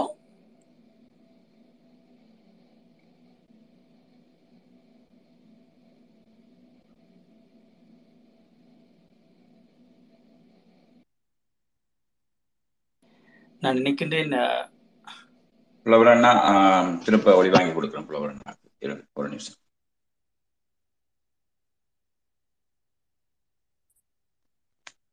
வணக்கம் புலவர் அண்ணா அப்ப பேச ஓ முடியுதா வணக்கம் வணக்கம். அனைவருக்கும் வணக்கம். தமிழ தேசிய கொடி பயன்பாடு தொடர்பாக அதன் கோவையில் நமது இயக்கத்தால் வெளியிடப்பட்ட அதன் பயன்பாட்டு முறைகள் தொடர்பாக இதில் பேசப்பட்டிருக்கிறது. அந்த வகையில் இப்போ அண்மை காலமாக அண்மை காலமாகவும் சரி அல்லது இந்த தேசிய கொடி அதன் பயன்பாட்டு முறைகள் எவ்வாறு அமையப்பெற வேணும் என்றதில் இந்த கவனம் இல்லாமல் செயற்படுறவர்களுக்காகத்தான் இந்த இந்த பதிவும் இந்த விழிப்புணர்வும். நிச்சயம் இந்த தேசிய கொடிக்கான அங்கீகாரம். இந்த தேசிய கொடி இந்த கொடி என்றது வந்து எங்களோட நாடு. எங்களோட நாடு தமிழர்களுக்கான ஒரு நாடு என்றதை அடையாளப்படுத்துறதுக்கு இன்றைக்கு எங்கள்கிட்ட இருக்கக்கூடிய ஒரே ஒரு அடையாளம் வந்து இன்றைக்கு தேசிய கொடி தான் இன்றைக்கு அது எங்கட அத்தனை அந்த எங்களோட நாட்டின் இறமையை நாட்டை இன்றைக்கு எங்களுக்கு எங்களுக்கான ஒரு நாடை உலகம் அங்கீகரிக்காமல் இருந்தாலும் த- தமிழீழம் என்ற ஒரு நாடு தமிழர்களுக்கானதுன்றதை முரசறைஞ்சு கொண்டு இருக்கிறது இந்த தமிழீழ தேசிய கொடி. அப்போ இந்த கொடியா கொடியை நாங்கள் ப உலகத்துக்கு நாங்கள் இந்த கொடிக்கான மரியாதையை கொடுத்து கொண்டு இந்த கொடியை அதிகளவாக நாங்கள் அனைத்து எங்களுடைய பாரம்பரிய அஹ், நிகழ்வுகளையும் சரி பண்பாட்டு நிகழ்வுகளையும் நாங்கள் இதை இந்த கொடியை ஏற்றி அந்த எங்களோட முதன்மை விழாக்களை ஆரம்பிக்கிறதுல இருந்து இந்த கொடிக்கான அங்கீகாரத்தை நாங்கள் தமிழர்களாக ஒவ்வொருவரும் நாங்கள் கொடுக்கறதன் ஊடாகத்தான் இது தமிழீழம் என்ற அந்த நாட்டுக்கான அங்கீகாரத்தை எதிர்காலத்தில் கொண்டு வரும். இப்போ அந்த வகையில் இந்த தமிழீழ தேசிய கொடிய கொடின்றது வந்து அந்த அத்தனை மாவீரர்களினுடைய ரத்தத்தால் எழுதப்பட்டு இன்றைக்கு வழங்கப்பட்டிருக்குது. அதை பயன்படுத்தக்குள்ள நாங்கள் அனைவரும் அதில் அது அதை சரியான ஒரு புனிதத்தன்மையோட அந்த அந்த கொடியின் விடயங்களை நாங்கள் பயன்படுத்த வேணும். ஆகவே இந்த விஷயத்துல எல்லாரும் கவனம் எடுப்பீர்கள் என்று நம்பு நம்புகிறேன். அதே நேரத்தில் இந்த கொடி பயன்பாடுகளுக்கு அப்பால இந்த கொடியை திட்டமிட்டு இந்த நிகழ்வுகளில் புறக்கணிக்கிறது கொடி ஏற்றாமல் ஒரு தேசிய நிகழ்வுகளை செய்கிறது இதுகள் எல்லாமே வந்து த- நாங்கள் தமிழர்கள் அதாவது இதுகளை புறக்கணிக்க வேணும். இப்போ தாயகத்தில் இன்றைக்கு கொடியேற்றி ஒரு நிகழ்வை செய்ய இல்லாத நிலைமை இருக்குது. அங்கே மக்கள் அடக்குமுறைக்குள்ள வாழ்கினோம் ஆனால் புலம்பெயர் நாடுகளில் ஒரு கட்டமைக்கப்பட்ட ரீதியில் சில பிரச்சாரங்கள் முன்னெடுக்கப்படுகிறது. விடுதலை புலிகள் அமைப்பு தடை செய்யப்பட்ட அமைப்பு இது விடுதலை புலிகள் என்ற கொடி என்று சொல்லி ஒரு தப்பான ஒரு ஒரு ஒரு கற்பிதங்கள் வந்து கற்பிக்கப்படுகிறது. உண்மையில இது வந்து தமிழீழ தேசிய கொடி என்றதை வந்து ஆதாரபூர்வமாகவும் ஆணித்தரமாகவும் கதைக்க வேண்டியது எங்களோட மக்களும் இங்கே இருக்கிற அமைப்புகளும். ஏன்னு ஏனென்று சொல்லி சொன்னால் இது விடுதலை புலிகள்ன்ற கொடி என்றது அந்த எழுத்துக்களோட தமிழீழ விடுதலை புலிகள் என்ற எழுத்துக்களோட உள்ளது தான் விடுதலை புலிகள் பயன்படுத்துகிற கொடி விடுதலை புலிகள் இயக்கத்துக்கான கொடி. ஆனால் தமிழீழ தேசிய கொடியாக தலைவர் ரெண்டாவது மாவீரர் நாளில் ஆயிரத்தி தொள்ளாயிரத்தி தொண்ணூறாம் ஆண்டு அதை பிரகடனப்படுத்திட்டார். தமிழீழ தேசிய கொடியாக அது பிரகடனப்படுத்தப்பட்ட பிற்பாடு. அது எழுத்துக்கள் நீக்கி அது பிரகடனப்படுத்தப்பட்ட பிற்பாடு அது தமிழீழ தேசிய கொடியாக வந்துட்டது. அப்போ ஆகவே இந்த இந்த விடுதலை புலிகள் இயக்கத்துக்கான தடைன்றது வந்து அது தேவை என்று சொல்லி சொன்னால் அந்த எழுத்துக்களோட இருக்கிற தமிழீழ விடுதலை புலிகள் கொடியோட அந்த போராட்டங்கள் நடந்தால் அதை சட்ட ரீதியாக அவைகள் அதுக்கான விளக்கத்தை கொடுக்கலாமே தவிர தமிழீழ தேசிய கொடியோட போராடக்கூடாது. தமிழீழ தேசிய கொடி இது விடுதலை புலிகள் என்ற கொடி என்று சொல்லி கற்பிதம் கொடுக்கிறவர்களுக்கு இந்த விளக்கத்தை ஏற்படுத்தி இந்த கொடியை நாங்கள் புறக்கணிக்காமல் இந்த நிகழ்வுகளை நாங்கள் ஏற்றி செய்ய வேணும் என்றதை அவைகளுக்கு வலியுறுத்த வேணும். அது எந்த அமைப்பாக இருந்தாலும் ஒரு தேசிய நிகழ்வை செய்யக்குள்ள தமிழீழ தேசிய நிகழ்வுகளை செய்யும் பொழுது இந்த தமிழீழ தேசிய கொடி அங்கே ஏற்றப்பட்டு தான் அந்த நிகழ்வு. நிச்சயம் செய்யப்பட வேணுமென்றதை அந்த அமைப்புகளுக்கு வலியுறுத்த வேண்டிய கடமை ஒவ்வொருவருக்கும் இருக்குது. ஒவ்வொருவரும் தாங்கள் சார்ந்து செயற்படுகின்ற அமைப்புகள்லையும் தங்களால் முன்னெடுக்கப்படுற செயற்பாடுகள்லையும் தேசிய நிகழ்வுகள்லையும் இந்த தமிழீழ தேசிய கொடியை ஏற்றி அது என்ற எங்களோட ம- அந்த அந்த கொடியின் மாண்பையும் எங்களுடைய இனத்தின் மாண்பையும் எங்களுடைய நாட்டையும் அடையாளப்படுத்துறதுக்கு முயற்சி எடுக்க வேணும் என்று கேட்டுக்கொண்டு இந்த கருத்தை நிறைவு செய்கிறேன். நன்றி.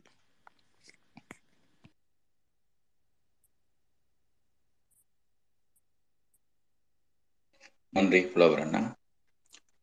ஃபயர்ஃப்ளை உங்கள்கிட்ட கேள்வி ஏதாவது இருந்தால் நீங்கள் தலைப்பு சந்தமா சம்பந்தமா கேள்வி வணக்கம் அனைவருக்கும் வணக்கம். தமிழோட விடுதலை புலிகளோட தேசிய கொடி தமிழகத்தோட தேசிய கொடி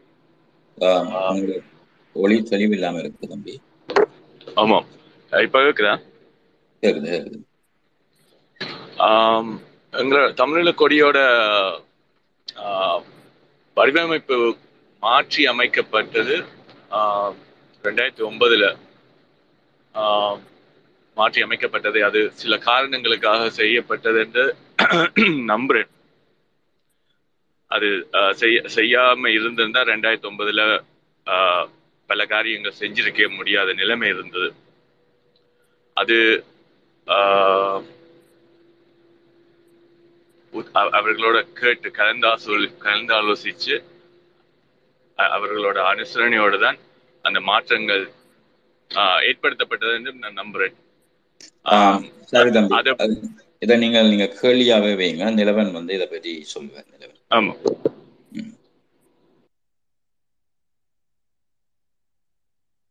நிலவன்?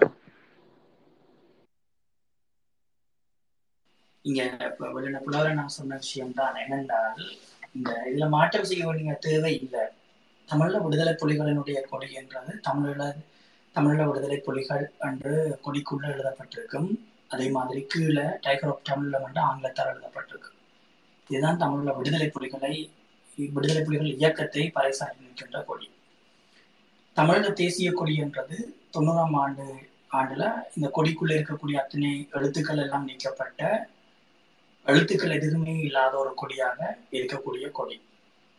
மற்றது நாங்க பார்க்கலாம். தமிழ்ல தேசிய கொடிக்கும் தமிழ விடுதலை புலிகளுடைய கொடியில வந்து பாத்தீங்கன்னா பல்லிலையும் நகத்திலையும் வெள்ளை நிறங்கள் னால வடிவமைக்கப்பட்டிருக்கும்.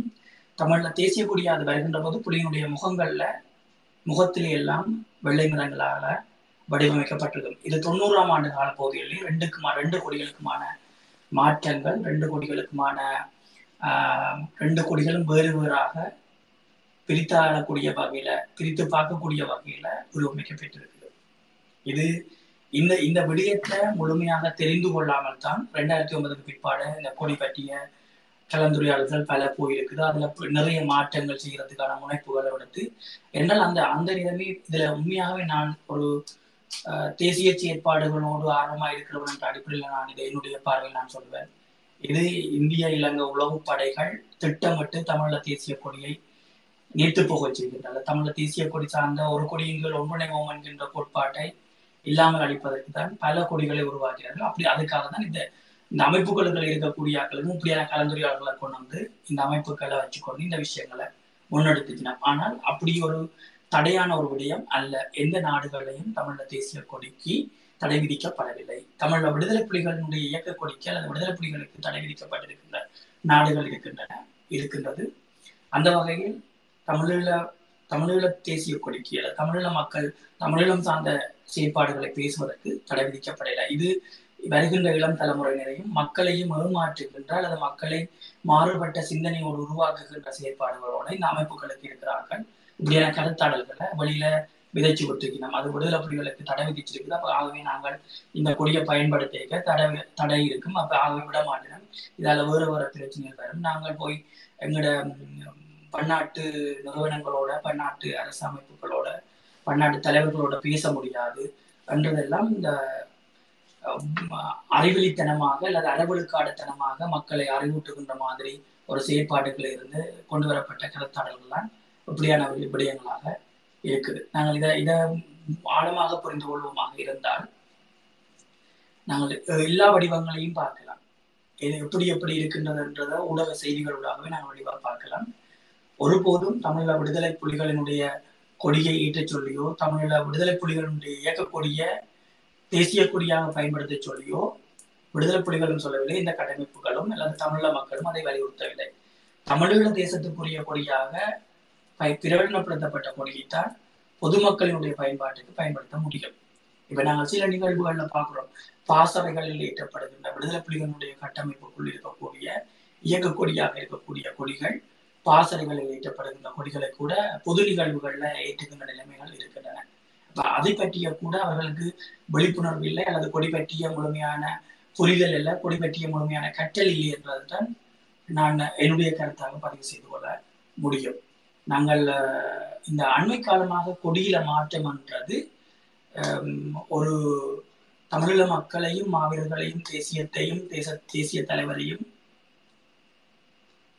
ஒரு குந்தகமான நிலைக்கு கொண்டு போய் விடுகின்ற மாதிரி தான் அதை நான் என்னால் பார்க்க முடியும். என்றால் அந்த கோ தேசிய கொடி உருவாக்கமும் அந்த தேசிய கொடிக்கு ஒரு வரலாறும் அந்த தேசிய கொடி தேசிய கொடியினுடைய பயன்பாடு பற்றிய விடயங்களும் தமிழ விடுதலை போராட்டம் இருக்கையே நேர்த்தியாக பதிவாகி இருக்கின்றது.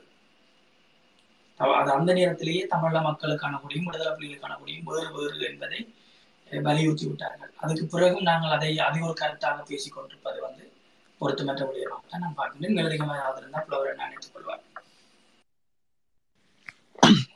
ஓம். இதுல இப்ப இயக்கம் தேசிய கொடிக்கான நிறங்கள் இப்ப இதுல ஏற்கனவே அதுக்கான விளக்கங்கள் கொடுக்கப்பட்டதால நான் அது மேலதிகமாக தெரிவிக்க வேண்டிய அவசியம் இல்லை.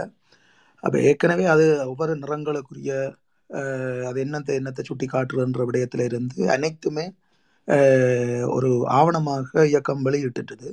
அப்போ ஆகவே அதில் திரும்ப எந்த ஒரு மாற்றங்களையும் யாரும் கொண்டு வர்றது வந்து அது ஏற்புடையதும் அல்ல அதை நாங்கள் ஏற்றுக்கொள்ளவும் முடியாது. அது ஒரு அது ஒரு முரணான ஒரு மரபுக்கு மீறிய செயலாகத்தான் அது இருக்கும்.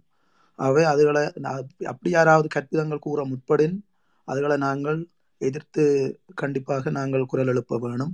அது தவறுன்றதை அவைகளுக்கு சுட்டி காட்ட வேணும். அப்படி இல்லை அது தாங்கள் தங்களோட தேவைக்காக அப்படி பயன்படுத்துகிறோம் என்று சொல்லி சொன்னால் அதை நாங்கள் புறக்கணிக்க வேணும்.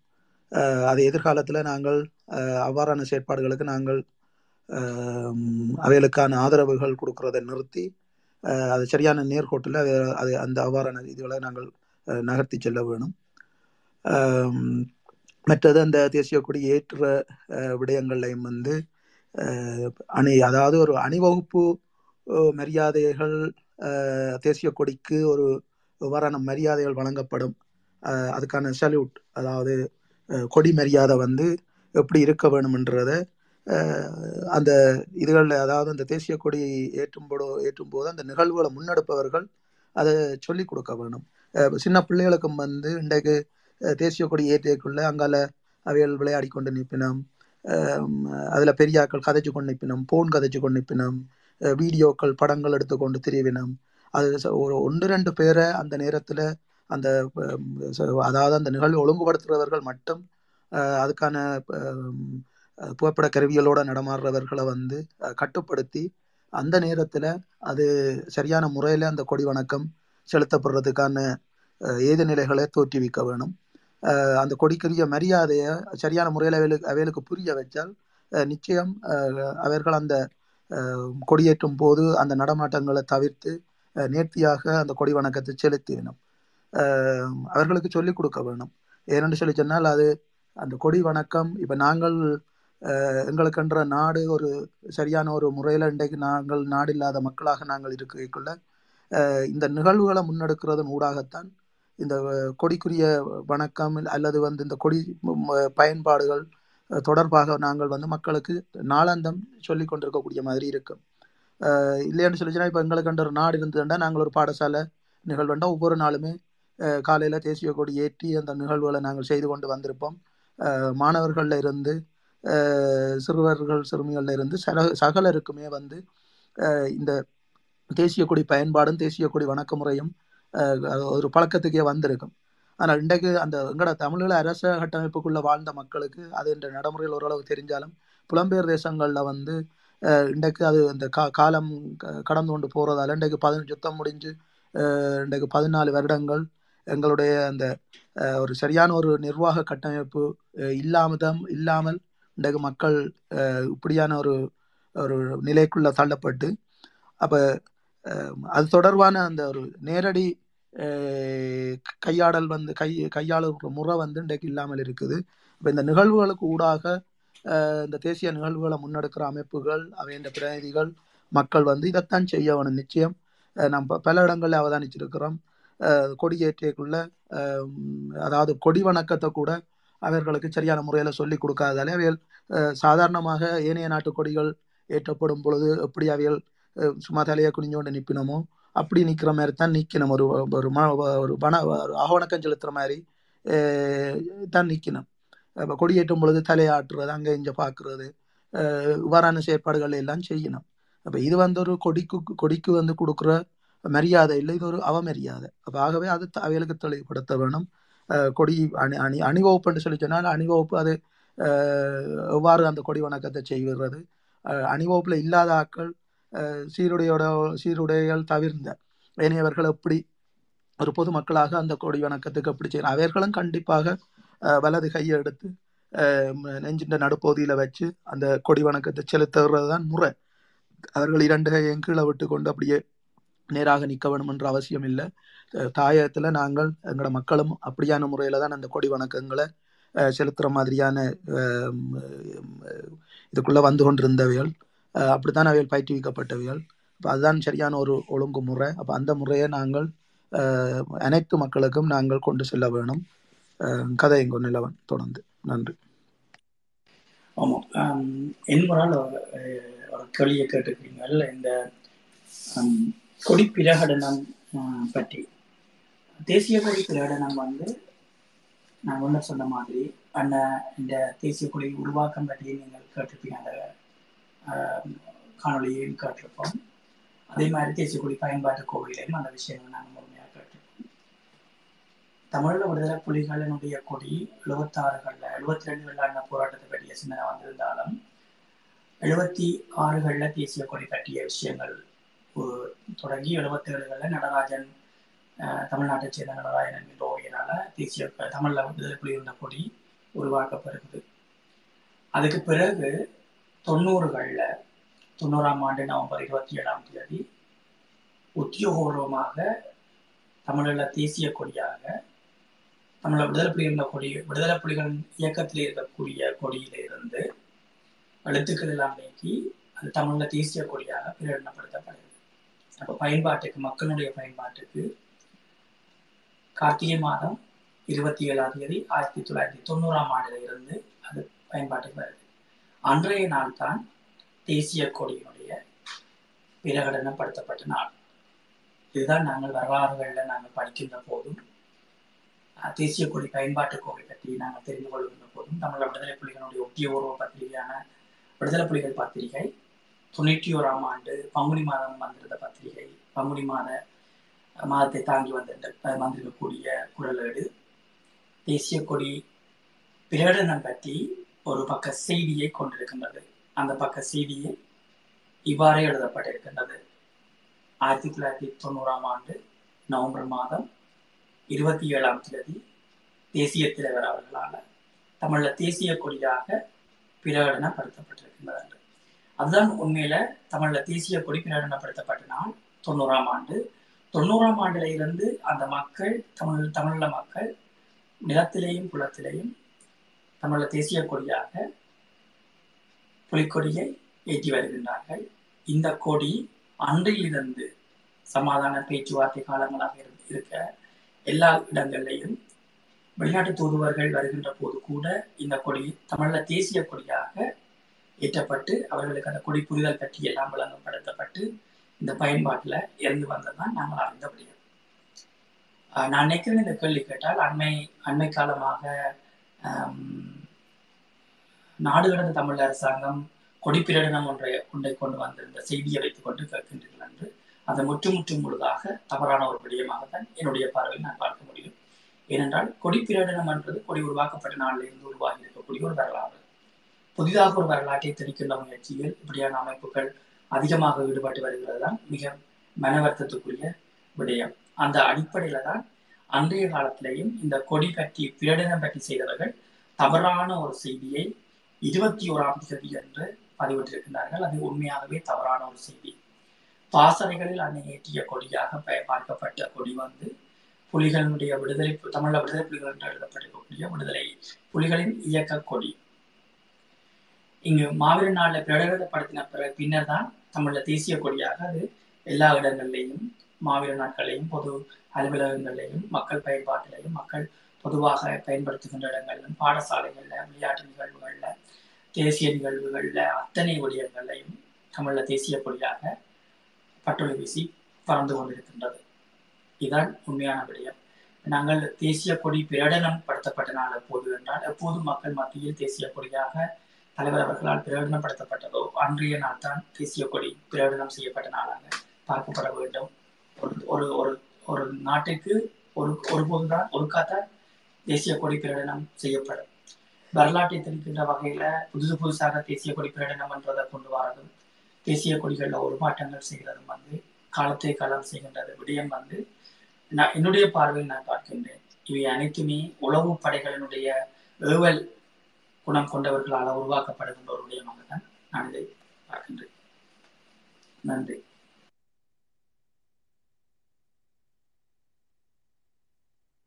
ரத்னராசன் அந்த லிங்க ஒரு கம்மியில சாவணி விடும் வாக்கள்ல மேலதிகமான விடயங்களை பார்த்து பார்க்கறது உண்டாக அதை வாசிக்கிறது உண்டாக தெரிந்து கொள்ளக்கூடிய மாதிரி இருக்கு. மற்ற இந்த கொடியின் உருவாக்கம் என்றது வந்து தேசிய தலைவற்ற சிந்தனையில எழுந்த அந்த விடயத்தை அஹ், அன்னை தேடி இதை வரையக்கூடிய ஒருவரை கண்டுபிடிச்ச இடத்துல தான் அது ஓவியர் நடராசா அவர்கள் இனங்காணப்படுறார். அப்போ அவர் அவர் வந்து அந்த அன்னையின் சிந்தனைக்கு அமைவாக தேசிய கொடிய வரைகிற முயற்சியில் அதை செய்து சரியான முறையில் அதை உருவமைப்பு செய்து கொடுக்குறார். அப்போ ஓவியர் நடராஜா வந்து அதை வரைந்தவர். தேசிய கொடியை உருவாக்கியவர் அல்ல. அப்போ அதையும் ஒருக்கா இதில் நிற்கிறார்கள் எல்லாரும். மிக மிக கருத்தில் கொள்ள வேண்டிய ஒரு விஷயம். நன்றி.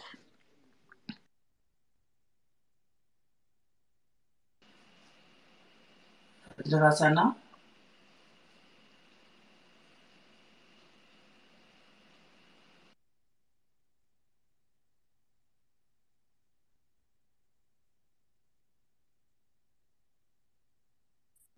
ஃபயர்ஃப்ளை நீங்க பேசுங்க நீங்க பேசுங்க நான் வரட்டும். யாரும் கேள்வி இருந்திருந்தா கேளுங்க. இல்ல எனக்கு தெரிஞ்ச ஒன்றத்தை மட்டும் எனக்கு எனக்கு எனக்கு தெரிஞ்ச ஒரு விஷயத்தை மட்டும் நான் பகிர்ந்து கொள்றேன்.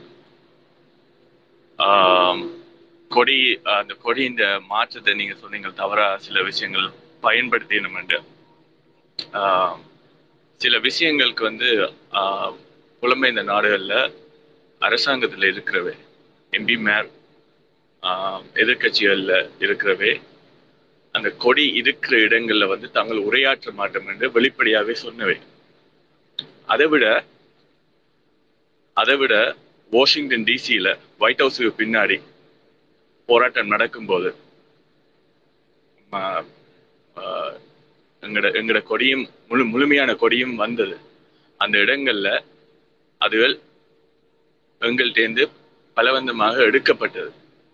அப்போ பௌத்த பிக்குகள் என்ற பேர்ல புலனாய்வு புலனாய்வு வந்து ஃபுல்லா நின்றது அங்க. பௌத்த பிக்குகளோட வந்து எதிர் போராட்டம் செஞ்சுட்டு இருந்தது அவங்க அவங்க அவங்க கூட நான் அவங்க கூட அந்த வாக்குவாதமே அதுலதான் அவங்க அவங்க அங்க நின்ற போலீஸாக்கள்கிட்ட அங்க இருந்த செக்யூரிட்டி ஆஃபீஸர்ஸ்ட அவங்க முறையிட்ட முதல் இதுவே அந்த கொடியில தான் முறையிட்டவே. மெட்ட நாங்கள் கொண்டு கொண்டு போன மெட்ட கொடியில ஒன்றும் சொல்லல. ஆனா முழுமையான கொடியில அந்த இடத்துல விடையல. அது அது- அதுதான் காரணம் என்று நான் நினைக்கிறேன் அது நான் சொல்றேன். அது வேற கருத்துகள் இருக்கலாம். ஆனா எனக்கு எனக்கு தெரிஞ்சு எம்பி மேல் வரமாட்டேன் டிபட்னம் எதிர்கட்சிக்காரர் வந்து உரையாட்ட மாட்டேன் டிபட்னம் போராட்ட காலத்துல வந்து தங்களால கதைக்கிறார்கள் அந்த அந்த ஒரு காரணத்துக்காகத்தான் அந்த ஒரு செயல் செய்யப்பட்டதுன்னு நம்புறேன். நீங்கள் என்ன சொல்றேன்னு சொல்லுங்க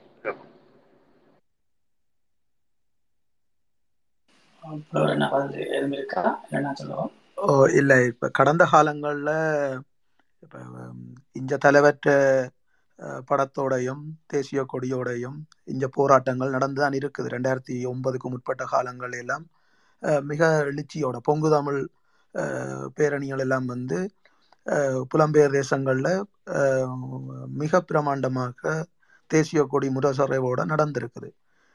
இப்போ நாங்கள் ரெண்டாயிரத்தி ஒன்பதுக்கு பிறகு இஞ்சால வந்த பிறகும் நாங்கள் கலந்து கொண்ட பல ஆர்ப்பாட்டங்கள் பேரணிகள் எல்லாமே வந்து நாங்கள் தேசிய கொடியை எங்கேயும் தவிர்த்து கொண்டு அந்த போராட்டம் செய்ய வேணும் என்று நாங்கள் முற்படவும் இல்லை. மற்றது இப்போ நாடுகளில் அந்தந்த நாட்டு அரசுகளில் சம்பந்தப்பட்ட பாராளுமன்ற உறுப்பினர்கள் சில பேருடைய கருத்துக்கள் அப்படித்தான் இருந்தது. என்னென்னு சொல்லி சொன்னால் அவர்கள் சிங்கள அரசாங்கத்தோடையும் பேசிக்கொண்டு தமிழர்களின் தரப்பு தரப்பு நியாயங்களை தாங்கள் வெளி உலகுக்கு கொண்டு போறதாக ஒரு ஒரு பாசாங்கு காட்டிக்கொண்டுதான் தான் பல எம்பி மேற்ற பயணங்கள் இங்கே இருந்தது கடந்த காலங்களில் இந்த உடனே யுத்த நிறுத்தத்தை கொண்டு வரோம். இந்த உடனே நாங்கள் ஸ்ரீலங்காவுக்கு போய் உடனே அங்கேயே நாங்கள் கதைச்சிட்டு வாரோம் என்று சொல்லிக்கொண்டு இஞ்ச போராட்டங்கள் அங்கே மக்கள் கொல்லப்பட்டு கொண்டிருக்கல முள்ளிவாய்க்காலுக்குள்ள மக்கள் கொல்லப்பட்டு கொண்டிருக்கக்குள்ள பிரித்தானியாவில் இருந்து போ- உடனே போய் இந்த நான் இப்போ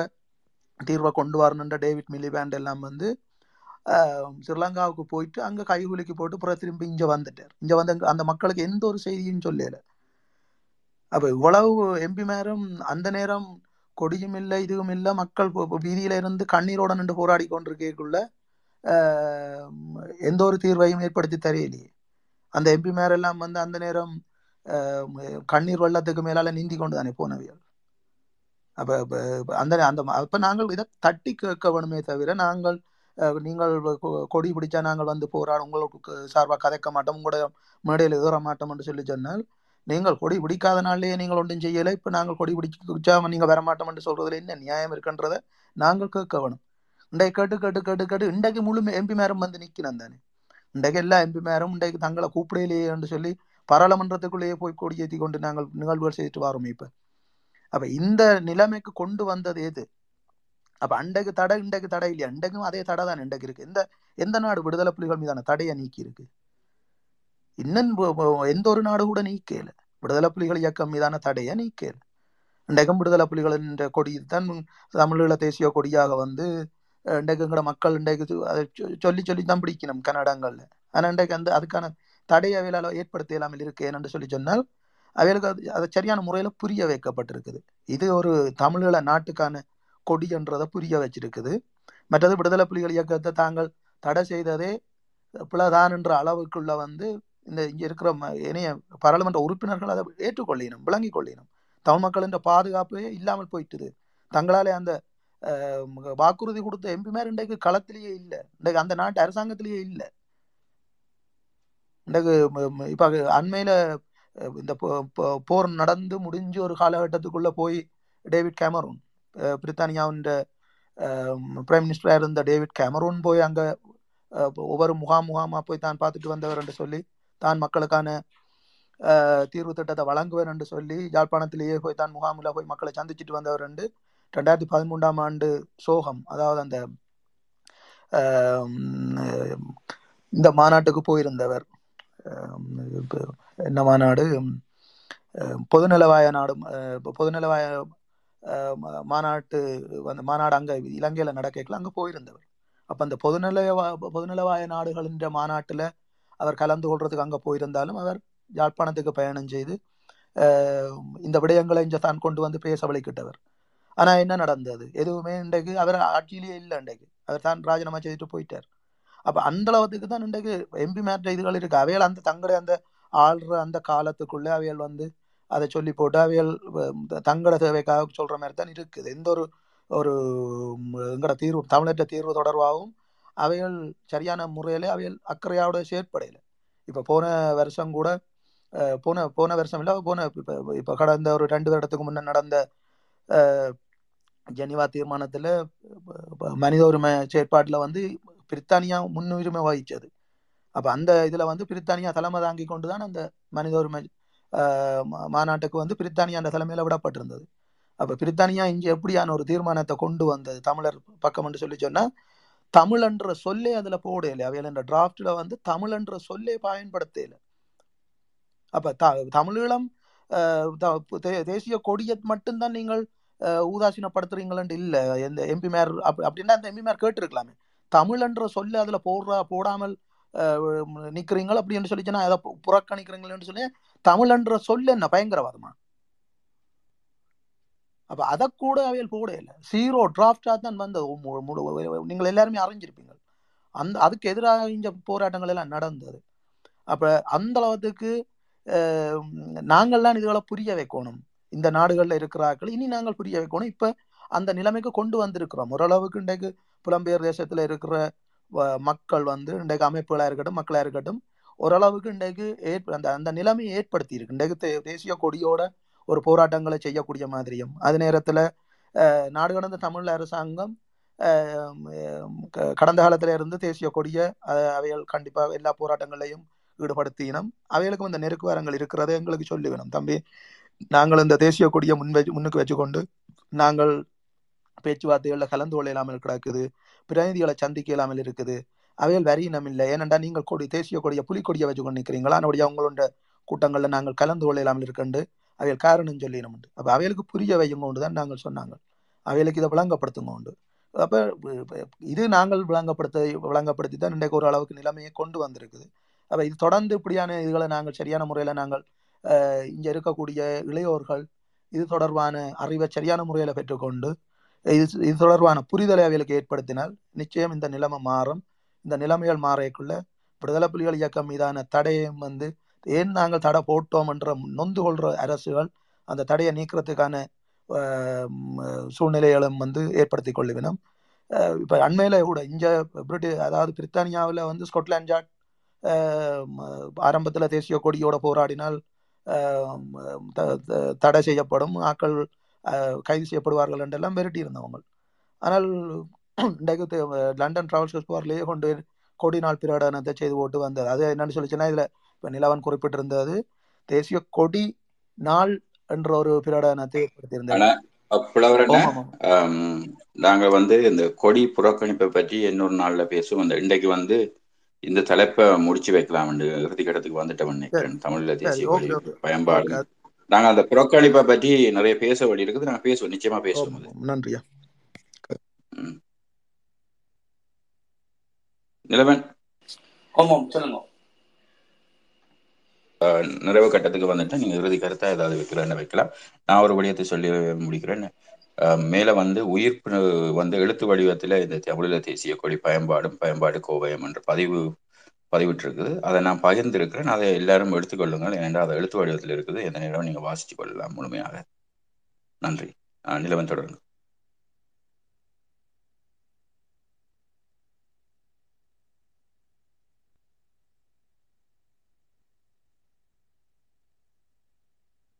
நிலவன்? நாங்கள் இன்னைக்கு விழிப்புணர்வை ஏற்படுத்துகின்ற வகையில் என்றால் அது பயன்படுத்துகின்ற நாங்கள் எப்படி அதை பயன்படுத்த முடியும் என்பதை பற்றி ஒரு விழிப்புணர்வு இருக்க வேண்டும் உங்களுக்கு தமிழ தேசிய கொடி சம்பந்தமாக என்ற அடிப்படையில். இன்றைக்கு நாங்கள் தமிழ தேசிய கொடியும் ஆஹ், பயன்பாடும் அதன் பயன்பாட்டு கோவை தொடர்பான விடயங்களோடு உரையாடி கொண்டிருந்தோம் அந்த அடிப்படையில் தேசிய கொடி உருவாக்கம் தொடர்பாக தேசிய தலைவர் அவர்கள் ஆஹ், தீப்பொறி என்கின்ற காணொலிக்கு காணொளிக்கு நிதர்சனம் தலை உருவாக்கப்பட்டிருக்கக்கூடிய காணொளிக்கு வழங்கியிருந்த தேசிய கொடி உருவாக்கம் பற்றிய செய்தியோடு இணைந்திருந்தோம். அதே மாதிரி தேசிய கொடி பயன்பாட்டு கோவை பற்றி முழுமையான ஒளி வடிவத்தையும் நாங்கள் கேட்டிருந்தோம். அதே போன்று இந்த தேசிய கொடியில் இருக்கக்கூடிய ஆஹ், அண்மை காலமாக வரக்கூடிய முரண்பாடுகள் தேசிய கொடி என்று புதிது புதிதாக இந்த வடிவமைக்கின்றது வர்ணங்கள் பூசுற விடயங்கள்ல வந்து அப்படி எங்களுடைய வரலாறு திரிவுபடுத்தப்படுகின்றது. எங்களுடைய வரலாறு உண்மைக்கு புறம்பான செய்திகளை வெளியில மக்களுக்கு கொண்டு போய் சேர்க்கின்றது. அடுத்த தலைமுறையினருக்கு தமிழ தேசம் பற்றியும் தமிழ விடுதலை போராட்டமும் தமிழ விடுதலை புலிகள் பற்றிய ஒரு சரியான அறத்தின்பால் இருக்கக்கூடிய விடயங்களை கொண்டு போய் சேர்க்க சேர்க்கிறதுல வரக்கூடிய இடர்கள் பற்றியெல்லாம் நாங்கள் கதைத்திருந்தோம். இதில் சில கேள்விகளும் கேட்கப்பட்டிருந்தன. அவற்றுக்கும் நாங்கள் முடிந்த வரையில் பதிலளிப்போம் என்று நம்புகின்றேன்.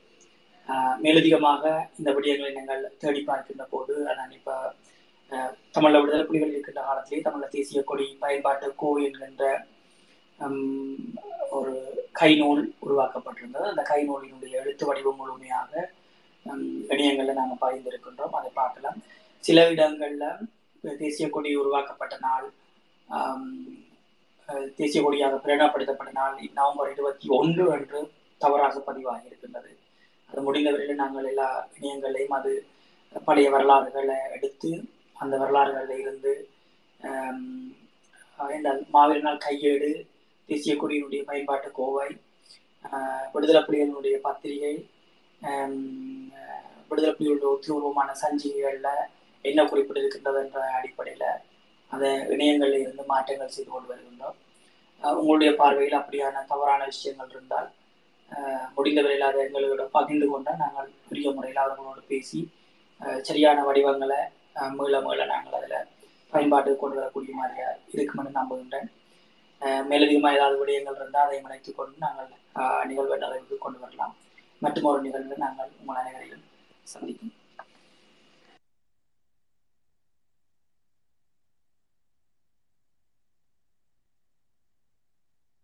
புலவர் என்ன? உங்கள்ட்ட இறுதி கருத்து இருந்தால் நீங்கள் வைங்க இல்லாட்டி நாங்கள் நிறைவுக்கு போகலாம் இல்ல இல்ல என்னட்ட இறுதி கருத்து இல்லை. அனைவரும் இந்த தேசிய கொடியின் மாண்பை போற்றி அதன் வழி நடப்போம். நன்றி. தமிழரின் தாகம் தமிழில தாயகம். தமிழ் தமிழர் நன்றி. தாகம் தமிழீழ தாயகம்.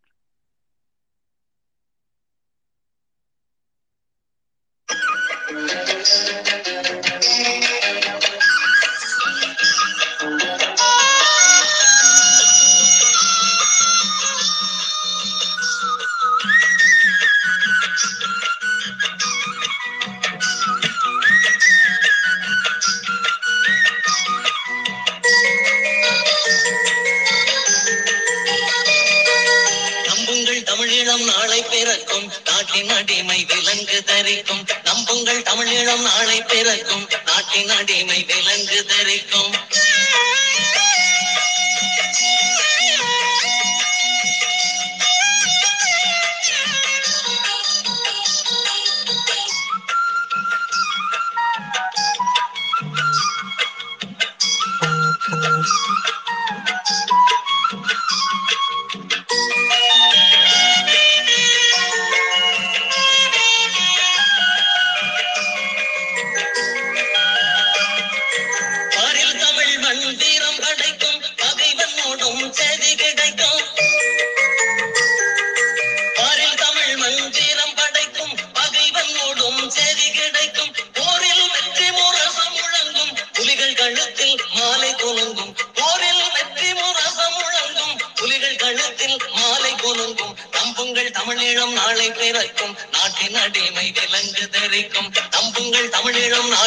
நாளை நாட்டின் அடிமை விலங்கு தரிக்கும்